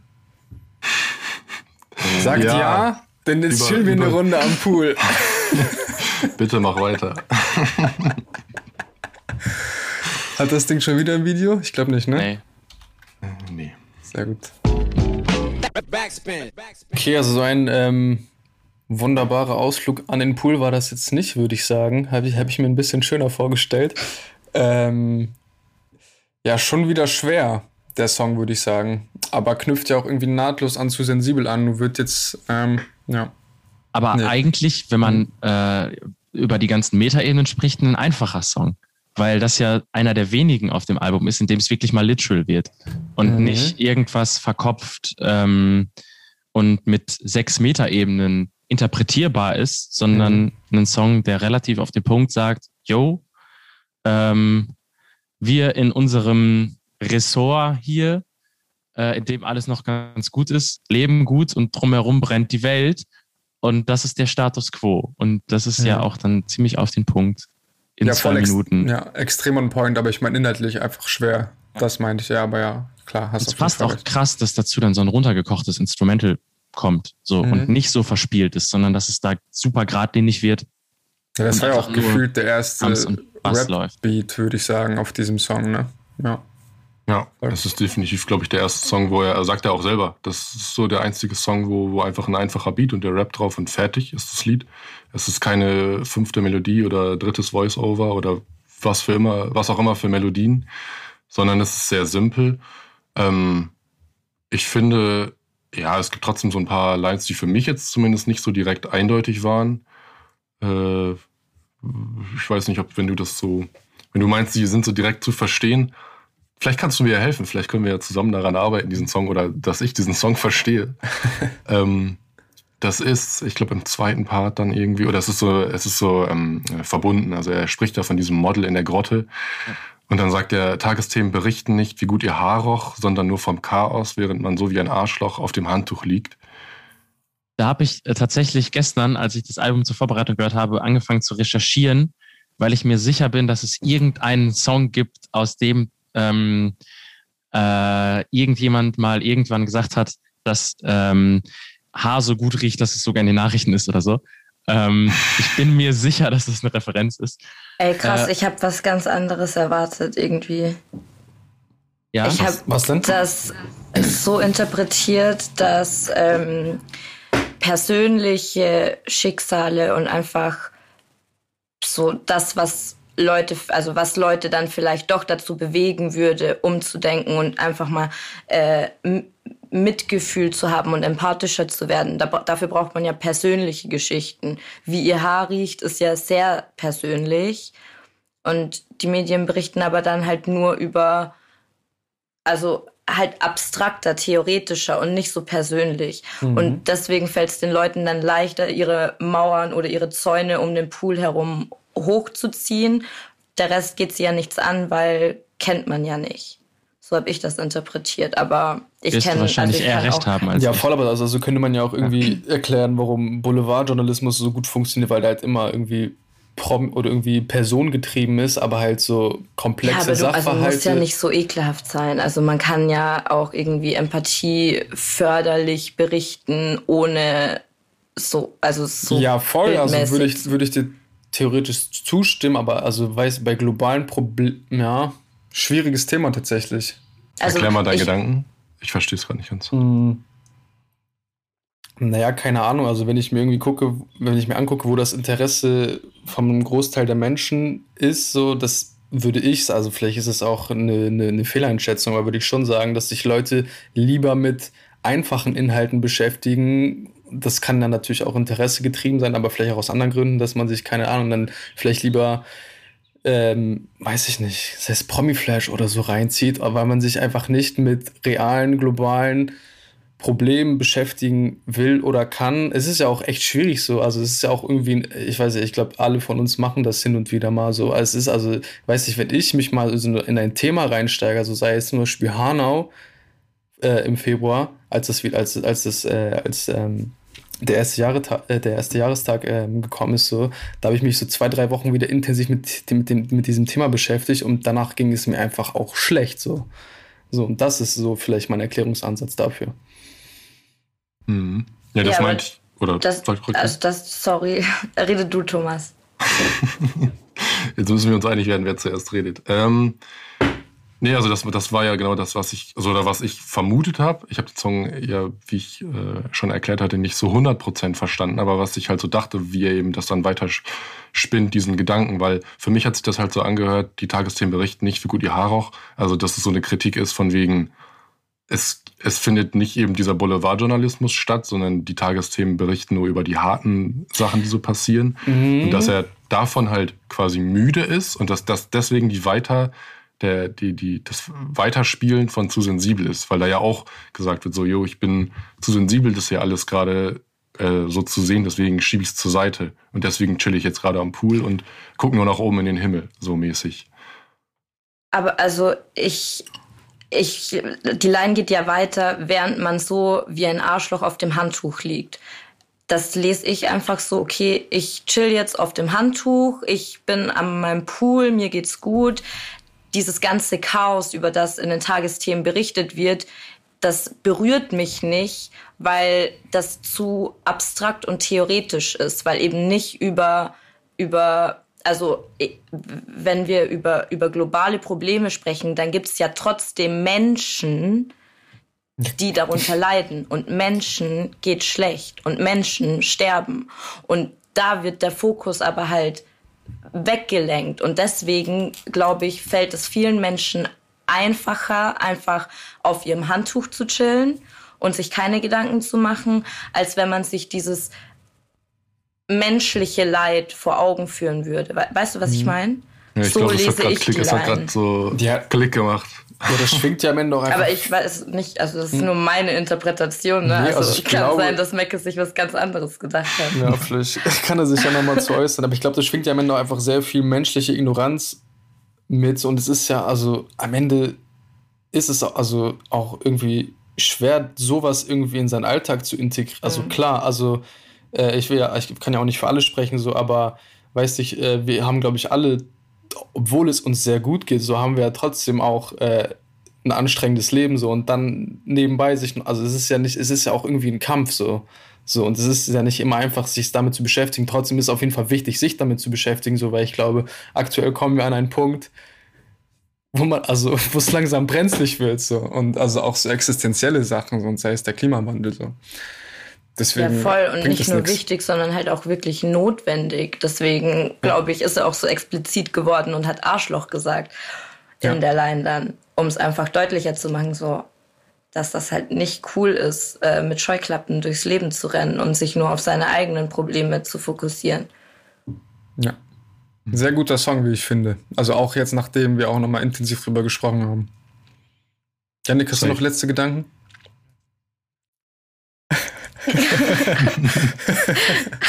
ja, okay. Dann machen wir weiter mit Peak. Ähm, ich glaube, für diesen Song braucht es ein wenig Einordnung. Ähm, Thomas, möchtest du das vielleicht einmal übernehmen? Äh, ja, gerne. Ähm, also Peak ist, ich glaube, alle Mackes-Fans wissen sowieso. Ich wusste es halt nicht, weil ich kein Mackes-Fan vorher war. Ähm, ein du hast wahr gesagt. Es ist ein, ein Rückbezug äh, zu dem Song Kreuz vom Album Tilt aus 2016. Ähm, und auf diesem Song beschreibt Mackes, wie er sich halt damals in ein Mädchen verliebt hat. Ähm, vermeintlich vielleicht seine erste große Liebe und äh, dieses Mädchen dann aber wenig später bei einem Unfall stirbt. Also er beschreibt, wie sie sich kennenlernen, wie sie dann beide eigentlich merken, dass das könnte was sein zwischen uns, aber sich beide nicht so richtig trauen, das einzugehen. Und dann ähm, treffen sie sich aber trotzdem wieder und dann ist er so, in, er verliebt sich halt so. Also dann gibt es auf diesem Song auf Kreuz diese eine sehr markante Zeile, wo es für mich so, ja, so der Siedepunkt äh, erreicht wird, ähm, wenn er so sagt, dass er sich jetzt zum ersten Mal halt verliebt in der Nacht, in der sie sch, so, und dann bricht der Song halt ab. Aber mhm. man kann halt erahnen, dass, dass er sagen will, in der Nacht, in der sie stirbt. Das heißt, ähm, um es nochmal kurz zusammenzufassen, es geht um die Frau, in die er sich das erste Mal so richtig verliebt hat, die dann aber gestorben ist und deswegen halt nie was draus geworden ist. Und ja, mit dem Input hört man dann natürlich den Einstieg ganz anders. Also ich hatte den Input halt nicht am Anfang, weil ich äh, da nicht so drin gesteckt habe und fand so voll den Psycho-Einstieg, weil der Beat ist ja am Anfang ähm, sehr düster so. Und dann sagt er halt so, ja, okay, habe ich dir heute schon gesagt, dass ich dich mehr als bisschen mag, sag ich und stehe in deinem Grab oder an ihrem Grab. Ähm, äh, was ja so voll psychomäßig wirkt, dass er so ja, an einem Grab steht und sowas so sagt, für mich zumindest. Also muss man ja immer subjektiv betrachten. Ich weiß nicht, wie seht ihr das? Ja, auf jeden Fall eine tragische Geschichte. Jetzt auch nochmal mit der Einordnung auch. Ich muss aber tatsächlich sagen, dass mir der Song irgendwie bisher am egalsten war. Aber ich glaube, Kuba, dass das, das ist einer der schönsten Liebessongs, die es gibt. Ja, lass mich doch aus. Also ich glaube, also ich glaube halt, aber das liegt einfach nur daran, dass ich äh, den Song Kreuz davor nicht gehört habe. Ich glaube, das wäre einfach wichtig fürs Gesamtverständnis so. Aber ich weiß nicht, vielleicht bin ich jetzt auch, also ich will mich auch nicht wieder beschweren, nach 30 Minuten eines Albums wieder albummüde zu sein, aber vielleicht ist das auch wieder so ein Moment. Vielleicht wäre der Song bei mir besser angekommen, wenn es der vierte Song wäre, ich weiß es nicht. Aber Jara, du äh, brennst schon was zu sagen. Ja, ich, ich finde den unglaublich schön. Also Kreuz kannte ich tatsächlich auch davor schon.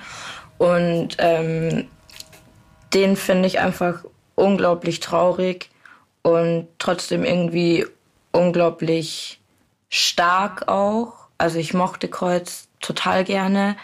Ähm, und deswegen passt auch der Einstieg hier mit dem, habe ich dir heute schon gesagt, dass ich dich mehr als ein bisschen mag, weil auf Kreuz wird halt klar, dass er nicht mehr die Möglichkeit hatte, diesen Mädchen zu sagen, wie gern er sie mag.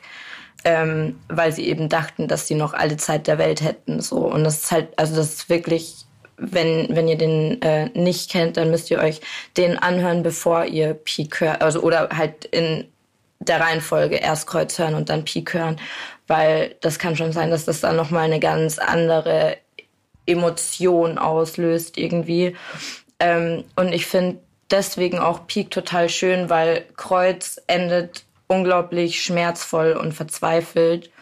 Und in Peak merkt man so, okay, das Leben geht halt irgendwie doch weiter, egal wie tragisch es manchmal ist. Und das stimmt mich positiv. Das freut mich äh, dann zu hören. Und ich finde auch, den, das ist mein Lieblingsbeat, ähm, der dann deinem zweiten Part kommt, ähm, ist auf jeden Fall auf dem äh, dieser Track einer meiner meiner Lieblingssongs.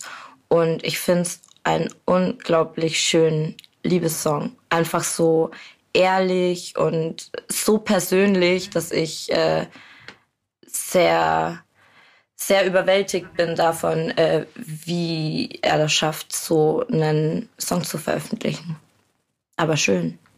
Ähm, ja, ich glaube, das ist, also da steckt ja noch, da steckt ja so unfassbar viel drin. Auch im Rahmen dieser Trilogie ist das wahrscheinlich so der Song, der ähm, am ehesten einer der Schlüsselsongs in diesen drei Alben ist und das Ganze so ein bisschen zusammenhält und diese Konzepte miteinander ver, äh, webt und diese Idee von, was passiert, wenn man ähm, eine gewisse Art von Weltanschauung hat oder eine oder seinen Charakter auf eine, einfach äh, der Welt auf eine gewisse Art und Weise gegenübertritt und dann diese Art von Kunst anfängt zu machen, wie er sie macht. Und der löst es dann ja auch in diesem Outro auf, dass es auf diesem Album jetzt nicht so viel Versteckspiel gibt, sondern dass es alles auch ein bisschen konkreter geworden ist als auf den Sachen, die davor passiert sind und die sich dann eben häufiger in so distanzierten Metaphern vielleicht versteckt haben. Und ähm, bei diesem ganzen äh, Ding spielt ja auch das Spiel mit Realität eine große Rolle ähm, was er dann ja durch das ins Leben rufen von äh, diesem äh, Christoph Reiner, heißt Christoph, er heißt Christoph Reiner, ne? Sein alter Ego. Man nennt ihn Christoph Reiner. Niemand okay. weiß, wie er wirklich heißt. Ähm, also das ist ja sein, wie er in dem Song äh, jetzt auflöst, sein alter Ego und das, das nochmal so ein bisschen komplett auf die Spitze treibt. Und ähm, das ist ja wohl im Rahmen von Tilt passiert, um ähm, so habe ich ihn verstanden, auch in den Interviews zum Album, um dem Ganzen nochmal so ein bisschen die Spitze aufzusetzen, so die, die Krone aufzusetzen, es noch weirder und distanzierter und verschachtelter und verkopfter zu machen, bis er dann irgendwann gemerkt hat, das führt zu nichts, weil je mehr man Sachen verschachtelt, umso distanzierter wird man von der Realität. Und je mehr man Realität konstruiert, umso weiter entfernt ist man von wirklicher Realität. Und ähm, das steckt ja auch noch alles in diesem ähm, in dieser Kopfgeburt von dieser Trilogie. Ähm, und das ähm, gleichzeitig aber durch die, durch die Nahbarkeit von dem, was er erzählt, klargemacht wird, okay, es hat alles einen Grund und einen Auslöser und ist irgendwo verwurzelt, dass man diese Art von ähm, Denkweise und Schutzmechanismen entwickelt hat. Ähm, Finde ich wahnsinnig gut und auch ein sehr, sehr beeindruckendes, ähm, ich mutmaße letztes Musikvideo zum Album. Ähm, ja, mit sehr komplexen, vielschichtigen soziologischen, psychologischen Fragestellungen, die da aufgeworfen werden und ähm, die dieses, diese Trilogie so ungreifbar und interessant machen und äh, auch so einzigartig machen. Ja, ich würde äh, noch einmal zu dem anknüpfen, was du meintest, Kuba, mit dem Placement quasi vom Song, ähm, dass er an dieser Stelle ist, weil es ist ja, wie du jetzt schon gerade meintest in deiner Ausführung, so es ist halt irgendwie so der Song, so ein Schlüsselsong in dieser Trilogie. Ähm, sehe ich auch genauso, weil halt eben am Ende im Outro so von Maxim das gesungen wird. Niemand zeigt, äh, wie viel Leid er in Wirklichkeit schon selbst erfahren hat und dann entgegnet Mac ist halt so, hey, na, äh, wie geht's dir? Und selbst Kids Tilt Pool. Also zählt halt nochmal so dieser Albentitel auf, mhm. um halt zu zeigen, so, ja, okay, auf diesen Song, auf diesen drei Alben habe ich mich selber ziemlich nackig gemacht und habe äh, gezeigt, wie viel Leid in mir steckt. Und deswegen hat es mich so unfassbar getriggert, dass es halt dann nicht der letzte Song ist, weil es ist halt so, ja, Digga, damit schließt du doch deine Trilogie ab, dann pack den noch als letztes, als letzten Track so aufs Album. Mhm. Und ähm, da bin ich tatsächlich, ich habe schon mal reingehört äh, bei unserem lieben Kollegen Niklas, der ein Podcast-Interview mit äh, Mackes geführt hat, was auch demnächst, glaube ich, kommt. Äh, da hat er das dann mal verraten, äh, was denn das Konzept ist und warum jeder Song halt da ist, wo er ist, weil es nämlich einen sehr cleveren Gedanken hat. Ich will jetzt nicht komplett vorwegnehmen, äh, was es ist, aber Mackes beschreibt es so, dass es quasi dieses Album von der Struktur aufgebaut ist wie eine Rom-Com, äh, eine romantische Komödie. Und dass deshalb Peak ganz bewusst nicht als letzter äh, Song eingesetzt wird. Wie genau das dann aufgeschlüsselt wird, könnt ihr euch ja dann bei Niklas anhören. Aber ich fand das dann sehr interessant, weil das so unabhängig voneinander hat uns das beide so voll getriggert, dass es halt nicht der letzte Song ist. Mhm. Ja, krass. Ich muss auch tatsächlich sagen, nach euren ganzen Ausführungen fühle ich mich auch ein bisschen schlecht, dass mir der Song nicht so gefallen hat. Ähm, aber ich glaube, ich werde auf jeden Fall auch im äh, Anschluss nach diesem Podcast nochmal ein bisschen äh, intensiver Meckes hören. Und auf jeden Fall Kreuz werde ich mir, glaube ich, gleich auch instant nochmal geben, weil ich glaube, das braucht man irgendwie schon fürs Gesamtverständnis. Machen wir weiter? Gerne. So, dann hören wir uns jetzt äh, die letzten zwei Songs an, äh, beziehungsweise, ja doch, der erste ist ein Skit und danach äh, kommt der Abschlusssong Calippo Vivaldi. Die hören wir uns jetzt am Stück an. Okay, also wir haben uns jetzt gerade das Skit angehört und den letzten Song Calippo Vivaldi. Wer möchte anfangen? Wer hat erste Gedanken? Worüber wollt ihr sprechen? Ja, ich glaube, dieses, äh, über dieses Skit zu sprechen, ist so ein bisschen weird. Also mhm. äh, für, für Mackes äh, Anhänger mag es vielleicht einfacher sein, weil ich habe gelesen, dass scheinbar so japanisch oder Japan irgendwie ein, ein, ein Motiv ist, was er öfter verwendet. Ähm, ist also mir jetzt. Ja, steig weiß nur, ich wollte, sorry, dass ich unterbrochen habe schon, aber ich weiß auf jeden Fall nur, was mir eingefallen ist, dass auf dem Ende von Atomkraftwerke am Strand auch ein japanischer Monolog oder Dialog ähm, zu hören ist, aber bei dem nicht so deutlich zu verstehen ist, was gesagt wird. Und ich habe auch nirgendwo eine Transkription gefunden von dem, was da gesagt wird. Hm. Ähm, aber da taucht es auch schon mal auf. Ja, dann scheint es wahrscheinlich einfach inhaltlich so eine etwas sein, was er wieder aufgreifen wollte, um halt nochmal vielleicht deutlich zu machen, dass diese Alben halt alle zusammenhängen und dass das jetzt der Abschluss dieser Sache ist. Ähm, ich kann kein Japanisch. Äh, übersetzt bedeutet Warum? das zu wenig Animes geguckt. Ähm, das, was da steht, bedeutet das Ende der Welt, ähm, beziehungsweise Weltende. Also es ist ein Gedicht äh, von Jakob van Hoddes, einem deutschen Lyriker. Und vom Ding her macht dieses Gedicht, finde ich, schon Sinn, weil wenn wir gleich auf Calippo Vivaldi zu sprechen kommen, da geht es ja auch um diese Umweltthematik und so ein bisschen das Ende der Welt. Ähm, deswegen macht es Sinn, dieses Gedicht einzubauen. Mich hat halt trotzdem voll verwirrt. Also für den Hörer, der halt vielleicht nicht Macis kennt, ist es so ein bisschen random, warum das jetzt auf Japanisch ist und dann eben in diesem Auto, wo die beiden so miteinander sprechen. Ähm, aber das Gedicht macht inhaltlich an der Stelle schon Sinn auf jeden Fall. Ja, mir ging es tatsächlich ähnlich wie bei dir bei dem Skit. Mich hat das auch, ich weiß auch tatsächlich nicht, was ich für ein Verhältnis oder Meinung zu Skits in Alben habe. Ich weiß nicht. Bringt mich echt oft raus, muss ich sagen. Ich möchte sehr, sehr gerne diese ähm, Hardcore, diese Happy Hardcore-Version von Mauern haben, die im Hintergrund im Radio läuft. Die ist super. Ähm, ja. Das ist äh, auch, auch seltsam irgendwie, weil ähm, das dann ja auch wieder jetzt Rückbezug zum Intro des Albums vor dem Outro des Albums ist, ähm, wodurch dann wieder so, ein, so, ein, so eine komische Klammer aufgemacht wird. Ähm, naja, ähm, ich glaube, das lassen wir jetzt erstmal kurz hier raus. Das führt zu nichts. Das Kit meinst du, oder? Nee, jetzt zu überlegen, äh, wie diese Klammer in dem Albumkontext funktioniert, dass der Rückbezug zum Intro im Song vorm Outro passiert und wo was das dann damit macht, was mit den Songs, die zwischen Intro und Skit platziert sind, passiert so. Also ähm, das löst ja nochmal, wenn man es irgendwie analysieren würde, wieder was aus dazu, was ähm, die ganzen Songs sonst ausmachen, weil eigentlich würde dann ja nach Mauern, was in dem Skit läuft, ähm, würden dann ja die anderen Songs des Albums kommen. Aber im Radio skippen sie dann direkt zum Outro durch. Also das Mauern bricht ja ab und der Calippo Vivaldi gleitet, glaube ich, schon so leicht rein in dem ah. Skit noch. Mhm. Ähm, ich muss das kurz noch mal reinhören. Um das ist auf jeden Fall im Hintergrund ist so eine kleine. Ey, immer wenn ich mit Yannick im Podcast bin, dann fühle ich mich so unglaublich dumm und schlecht vorbereitet. Ja, es gleitet nämlich schon so ein bisschen rein, äh, so die Gitarre vom Outro. Und ähm, dann ist natürlich die Frage, was ist die Aussage dahinter, dass nach, dem, nach der alternativen Version vom Intro direkt geskippt wird zum Outro und warum nicht das Original-Intro läuft, sondern eine alternative Version. Und dann wird wieder so dieses Fass aufgemacht, was wäre, wenn, hätte, wäre, könnte. Angenommen, wir hätten ein anderes Intro, was passiert dann dazwischen? Und das sind dann alles wieder so Fragen, die aufgemacht werden in diesen kleinen Details. Ähm, und die wahrscheinlich keine Antwort haben, außer Meckes gibt sie preis, aber ich hoffe, er gibt sie nicht preis, denn das wird das Ganze ein bisschen schmälern.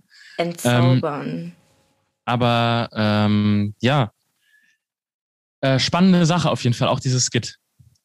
Wahrscheinlich sind alle anderen Songs egal, deswegen. ja, oder vielleicht sind Alles, was er vorher gemacht hat, ist egal. Ja, oder vielleicht in dem Sinne egal, dass es alles nichts bringt, weil auf Calippo Vivaldi dann trotzdem die Welt untergeht. Vielleicht ist es das. Ja, dazu kommt ja auch, was ich gerade eben noch meinte, so dass er irgendwie seine eigene Wirklichkeit konstruiert hat mit Christoph Reiner und im Internet und mit Fake-Accounts äh, von zum Beispiel diesem Christoph Reiner, der dann wirklich Verschwörungsgrind gefahren hat als Kunstfigur Ähm, und äh, all solche Sachen. Also das ist dann ja quasi eine alternative digitale Realität, die er im Zuge seiner Kunstfigur, die er aus sich selber erschaffen hat, aber die gleichzeitig auch er ist, so gebaut hat. Und ähm, dadurch, also so, ja, Realität ist wahnsinnig schwieriges Thema, aber das wird da ja ähm, irgendwie, da wird so ein bisschen Ping-Pong mitgespielt. So, man spielt los und man guckt, was zurückkommt dann, wenn das, wenn das online stellt. Und ähm, anhand auch von dem, wie sich sein Leben entwickelt, kann man ja auch nicht sagen, dass er sich mit Tilt gedacht hat, so und so löse ich es auf, sondern das ist ja alles irgendwie natürlicher Prozess. Und vielleicht wäre es, wenn er mit dieser Christoph Reiner Geschichte gut gefahren wäre, ein alter Ego geworden, dass man weiter hätte ausreizen können und nicht beim Album danach wieder auflöst und so. Und äh, das sind alles so Sachen, ähm, so Fragen, wo man sagt, es gibt viele Eventualitäten und warum ist alles so, wie es ist? Äh, wenn man anfängt, sowas zu fragen, dann findet man keine Antworten und deswegen kann man ja auch einfach sagen, es ist halt so, that's life.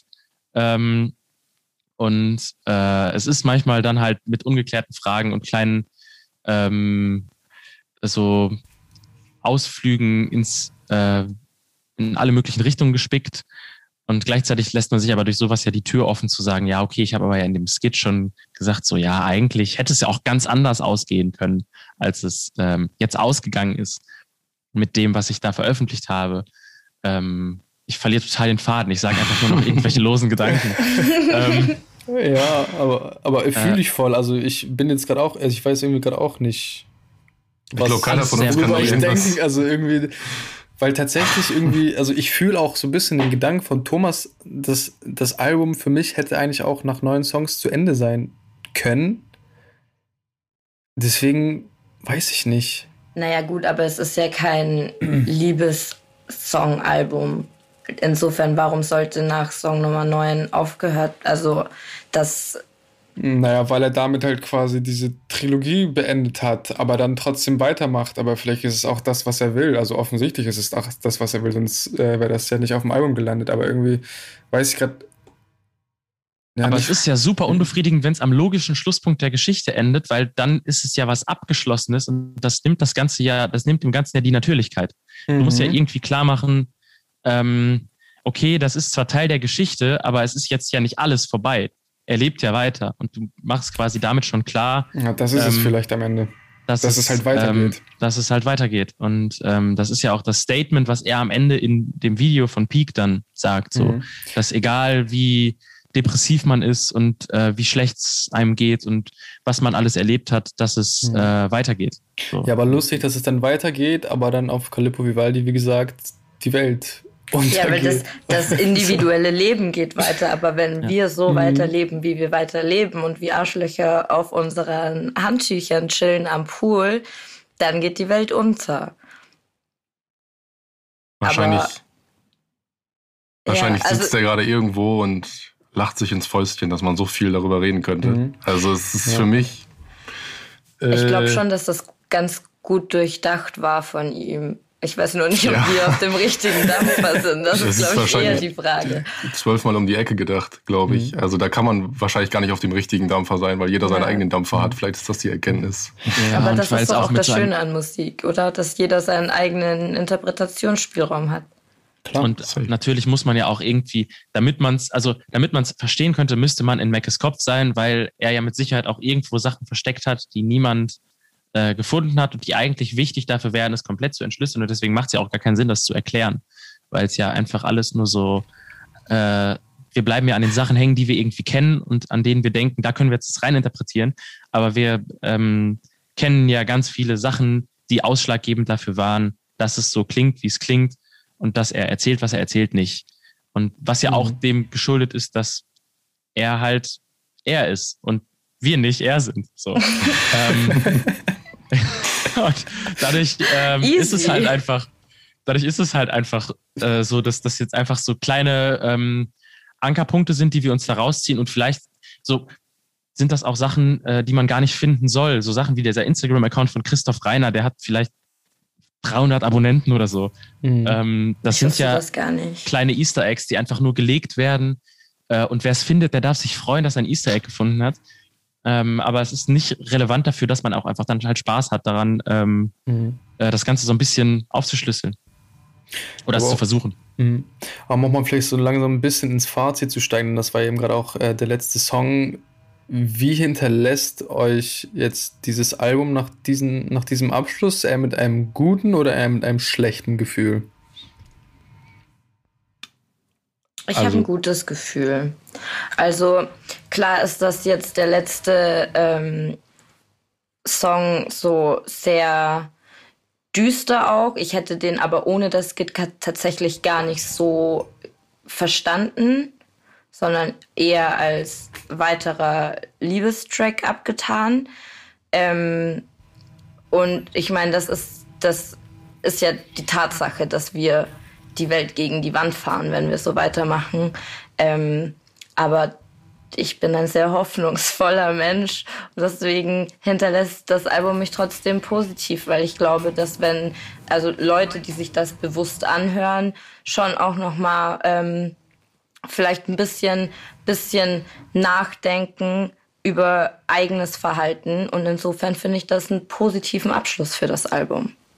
Ja, mir geht es tatsächlich nicht ganz anders. Also, vielleicht hätte ich das im Winter noch anders gesagt, aber irgendwie, ich weiß, ich glaube, es bringt auch einfach nicht, sich irgendwie zu krass in Negativitäten zu versteifen und da sich da reinzusteigern, weil das macht einfach nichts besser. Es macht de facto eigentlich alles schlechter. Und äh, am Ende liegt es ja auch an uns, was wir daraus machen. So. Und deswegen würde ich auch sagen, dass es mich eher positiv gestimmt als negativ gestimmt ähm, hinterlässt, dieses Album. Also ich bin auf jeden Fall froh, dass von dem äh, nahezu Fatalisten Meckes aus Kids-Zeiten nicht mehr so viel über ist, auch wenn das eine gewisse Faszination mit sich bringt, ihm dazu zu hören. Aber es ist doch schon äh, angenehmer, ähm, von ihm jetzt nicht so äh, dystopische Gedanken ähm, mitzubekommen. Natürlich immer noch pessimistische Gedanken, aber ähm, das Ganze so ein bisschen, äh, es, es scheint so, als wäre auf dem Weg über diese Alben zumindestens ähm, seine, sein, sein privater Konflikt äh, mit sich selbst ein bisschen ähm, gelöst. Ein bisschen gelöst und sein Konflikt mit der Welt ist natürlich immer noch da und der wird wahrscheinlich nie weggehen, aber ähm, das ist ja auch gut so. Deswegen ähm, ja, bin ich auch glücklich über dieses Album in auch der Trilogie jetzt, wie sie da ist. Mhm. Ja, ich kann dem Ganzen wahrscheinlich gar nichts Neues mehr anfügen, weil vom Ding her, also er sagt ja selber, so ist sein Sommeralbum, ähm, weil du jetzt gerade so meintest, im Winter hättest du es vielleicht nochmal anders gefühlt. Ähm, und es hinterlässt ja auch mit dem letzten Song, also ich meine, Calippo Vivaldi ist vom Vibe her absolut Sommersong, so wenn man jetzt mal komplett beiseite legt, was da passiert. Und ja, wie du halt schon meintest, ich finde es halt schön, man sieht so erst in sich selber angekommen. Und das ist halt das Witzige, finde ich, so, dass er so, er begibt sich auf diese Reise, zehn, elf Jahre lang, damals als äh, Kids 2010 rausgekommen ist, so mit dieser Frage, wo komme ich eigentlich mal irgendwann an und wie sieht das aus, wenn ich ankomme? Und der Clou dahinter ist jetzt so, okay, man ähm, freundet sich einfach mit dem Gedanken an, nie so richtig anzukommen. Zumindest ist es so meine mhm. Wahrnehmung, so dass er checkt, so, okay, dieses Haus, was ich bauen wollte und dieses Paradies, in das ich wollte, am Anfang vielleicht, das gibt es nicht, sondern es ist so ein ständiges, ständiges Weitergehen. Und das hinterlässt es halt so bei mhm. mir und deswegen ist es absolut zu Recht unser Album des Monats geworden, würde ich sagen. Also wenn man die 33 Minuten Zeit hat, äh, dann sollte man sich das auf jeden Fall anhören. Und aber mhm. auch die Zeit nehmen. Also es ist halt kein Album, was man mal so eben weghört, sondern es ist ein Album, finde ich, wo man sich die Zeit für nehmen sollte. Aber genau ja das finde ich auch irgendwie auch sehr gut. So, also ich glaube, jetzt können wir auch so langsam ins Urteil und in die Punkte gehen. Es ist halt irgendwie ein richtiges Album-Album. Also es steckt so viel Liebe zum Detail. Das fängt bei Videos an, geht in die Texte, wie die Texte geschrieben sind, so und also das, also einmal die Ebene finde ich extrem krass, wie Max das auf diesem Album geschafft hat. Dann aber auch irgendwie diese inhaltliche Ebene, dass es einfach auch viele Themen anspricht, die aktuell im gesellschaftlichen Kontext auch einfach wichtig sind. was ich auch immer äh, sehr, sehr, sehr gut heiße. Trotzdem schafft es dann immer wieder auch persönliche Noten einzubringen, so. Ähm, und einfach, also ich finde, also hätte ich nicht, ich sag ganz ehrlich so, ich hätte nicht zwingend damit gerechnet, so, dass mich dieses Album so krass hinterlässt, so als ich heute um 15 Uhr hier in die Aufnahme gestartet bin. Ähm, bin wirklich sehr, sehr begeistert, würde ich sagen. Und würde dem Album neun Punkte geben. Weil das Prinzip 10 ist schwierig. Geben wir jetzt alle Punkte? Ja. Okay. Wollt ihr weitermachen? Ja, ich mach mal weiter. Ich hätte, ähm, also ich dachte, als ich das Album das erste Mal gehört habe, dass ich sieben Punkte, sechs bis sieben Punkte geben werde. Ähm, jetzt, wo wir uns das alles nochmal viel genauer angeguckt haben und auch nochmal die Videos angeguckt haben und ich habe mir heute auch nochmal diese Exclusives angeschaut und die finde ich unnormal stark, also wirklich unnormal stark. Da will er ja auch ähm, die nochmal eine Platte draus machen irgendwie. Und ähm, ich habe das in den letzten Alben des Monats, wo ich dabei war, schon irgendwie für mich entdeckt, Zusatzpunkte zu geben, wenn mich was besonders gecatcht hat. Deswegen kriegt er acht Punkte äh, von mir heute. Ich bin, ich bin happy mit dem Album und ich bin auch überrascht, weil, wie gesagt, ich hatte jetzt nicht so wahnsinnige Erwartungen an das Album und ähm, glaube, dass ich mit Mackes auf jeden Fall einen Künstler gefunden habe, äh, mit dem ich mich noch mehr beschäftigen möchte.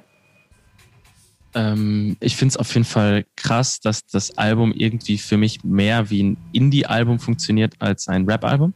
Oder mehr als ein Indie-Album fun funktioniert als ein Rap-Album. Mhm. Ähm, alleine von dem, wie er ähm, Sachen betrachtet und ähm, wie er mit Sounds und Songs und Songwriting äh, über Rap-Grenzen hinaus experimentiert. Aber es ist ja auch klar, dass es kein Rap-Album ist, so wie wir es gehört haben.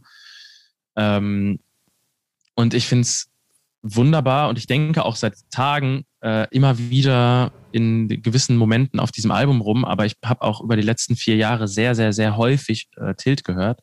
Also das ist so ein Album, das mich über jetzt fünf Jahre äh, quasi monatlich begleitet hat, immer mal wieder.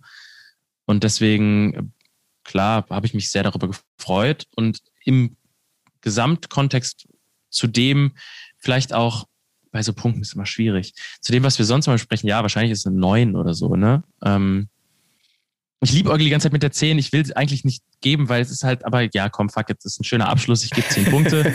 ähm, warum jetzt groß rumdruckst? Es ist ein schönes, es ist ein krasses Album ähm, und halt äh, ein Lebenswerk. Und das finde ich beeindruckend. So, weil man sowas irgendwie nicht so häufig hat. Ein schlüssiges, verkopftes, konzeptionelles Lebenswerk, das aber abseits vom Verkopftsein trotzdem funktioniert. Und ähm, also diese gesamte Trilogie. Und dass es von der 9 auf die 10 geht, ist wahrscheinlich dem geschuldet, dass es in diesem konzeptionellen Rahmen stattfindet und aufgeht und dass es mich nicht äh, unglücklich zurücklässt, äh, selbst wenn ich vielleicht musikalisch nicht zu allem so super durchdränge oder hier und da mal irgendwas nicht so meinem Geschmack entspricht. Aber das ist ja eigentlich dafür total egal, weil ich höre es super gerne. Also den, die Diskografie als Gesamtes. Deswegen ähm, sowas hat man selten in Deutschland. Dann kann man schon mal die höchsten mhm. Leute zücken. Ja, inhaltlich kann ich dem Ganzen absolut gar nichts mehr beifügen. Deswegen äh, verstecke ich meine 8, die ich dem Album gebe, äh, hinter deiner 10. ähm, für mich ist es dann doch einfach, also ich, wenn, wenn ich das Album persönlich für mich bewerte, dann kommt für mich jetzt auch darauf an, dass ich das Album halt gerne höre. Ähm, und ich erkenne an, dass das Album konzeptionell wahrscheinlich bis zur Perfektion getrieben wurde und dann auf jeden Fall eine satte 10 ist. Aber wenn ich so meinen persönlichen Geschmack einfach mit einfließen lasse, dann ist mir das hier und da halt dann doch. Es ist, vielleicht bin ich auch zu dumm, keine Ahnung, aber es ist mir zu viel Doppeldeutigkeit dann hier und da. Und dieser eine Song eben, äh, oder was heißt Doppeldeutigkeit? Doppelter Boden, so meine ich's. Ähm, dieser, dieser eine Song halt, wie es die Maschinen tun, der, der hat sich einfach eingebrannt bei mir den. Ähm, warum hast du so einen krassen Hass gegen diesen Song? Ich habe keinen Hass. Das ist das, das ist das Problem, das entsteht. Ich glaube, das, ich kann verstehen, wenn dieses Bild entsteht, dass ich diesen Song hassen würde. Ich verstehe, dass das Konzept von diesem Song perfekt ist und erkenne mhm. ich auch voll an. Aber einfach so, weißt du, du setzt dich hin und hörst einen Song. Wahrscheinlich ist es auch der falsche Grundgedanke, um an ein Meckes-Album ranzugehen, sich hinzusetzen und mal eben einen Song zu hören. Ähm, aber wenn ich aus dieser Warte komme, und so komme ich meistens, wenn ich Musik höre, dann ist vielleicht es ist ein persönliches. Ja, alles gut. Album, brauchst dich ja aber nicht es rechtfertigen. trotzdem ein absolut solides Album. Da kann man gar nichts gegen sagen. Also habe es mir auch tatsächlich, obwohl ich ja kein Mackes-Fan bin und oder vorher war, äh, mir jetzt die Platte gekauft, weil ich es einfach einfach so gut fand. Also kann man nichts gegen sagen. Ist unhatebar, glaube ich, das Mhm. Album. Ja, vor allem, wenn man sich zumindest darauf einlässt. Und ich glaube, was ich weiß, ob ich das vorhin auch schon gesagt habe, was ich halt einfach auch hier sehr gut finde, so dass das auch so viel Interpretationsspielraum bietet, dass man sich lange an diesem Album erfreuen kann. So und dass das klar am Ende wird es wahrscheinlich bei mir trotzdem. Äh, ich weiß nicht, ob ich das noch oft hören würde, werde, so, aber es wird safe mal der Moment kommen, wo ich mir wieder die Zeit nehme, so und äh, ich glaube, ich weiß, also das ist auch irgendwie, also für mich kommen nicht mehr so viele Alben, Alben raus und das ist halt so ein Album, Album, was es nicht per se gut macht, aber wir haben ja auch schon ausreichend und ausschweifend darüber geredet, warum es eben gut ist. Was mich. Du warst noch nicht fertig, oder? Doch, warst doch, du fertig? doch, okay. Äh, was mich auch noch richtig freut, ist, dass es so ein Album ist, dass du nicht einfach dekonstruieren kannst und äh, sagen kannst, so, so, das ist der Gag. Ähm, was ja bei vielen Sachen, die heutzutage rauskommen, passiert. So, du bist kurz ähm, unterhalten und dann kommt aber irgendjemand auf TikTok, der dir erklärt, warum das so gut ist. Und dann bist du so, oh, Dann ist es wieder entzaubernd. hätte ich es doch nicht gesehen. Und das äh, funktioniert da nicht, weil also er dem halt vorbeugt, dadurch, dass es fünf doppelte Böden hat oder so. Ähm, du müsstest ein Team ansetzen, das Ganze zu dekonstruieren. Und wer, wer hat so viel Lust, anderen Leuten ähm, so Popmusik madig zu machen und zu dekonstruieren? Äh, deshalb finde ich schon schön, dass man sich einfach mal sehr gut unterhalten lassen kann und so ein bisschen in so ein Projekt verlieren kann und auch vielleicht dann einfach über ähm, einen längeren Zeitraum hinweg darauf zurückkommen kann, weil es so durchdacht ist und ein ja, ähm, Gesamtkunstwerk Anspruch hat, ohne einem das so auf den Bauch zu binden. Liebe ich sehr. Finde ich Mhm. super. Letzte Worte, anyone? Ich glaube, Gut, ich habe nichts mehr zu sagen sonst. Okay, gut, dann bedanke ich mich recht herzlich bei euch äh, dreien, Thomas, Jara und Yannick, für diese wunderbare Runde. Es hat mir wie immer sehr viel Spaß gemacht. Es war mir ein inneres Blumenpflücken. Ähm, und mehr bleibt mir eigentlich auch nicht zu sagen. Wir hören uns vermutlich, nicht vermutlich, ganz sicher nächsten Monat wieder. Ja, vielen Dank für die Einladung. Ja, Gerne, gerne. von mir auch. Danke, danke. Adios, macht's gut. Ciao, ciao. Bis dann. Tschüss. Euer Backspin-Team. Ciao, ciao. Frag mal die Kritiker mit Hornbrillen. Selbst die kennen mehr von Tripers, von Bob Dylan. Journalisten sind sauer, denn ich mach Hip-Hopper-Sound. Kritiker Liebling, Kontostand niedrig. Ich hab Dank, alle meine Kritiker haben genug Dampf unter meine Mentoren. Bitte widmet mir ein Distrack, Bitches. Weil immer Promo und Kritik steckt. Ich gebe keinen Fick auf gute Plattenkritik. Aus den Luftschlössern schießen Straßenrap-Apologeten als Hip-Hop-Journalisten. Soziologische Befunde auf Backspin.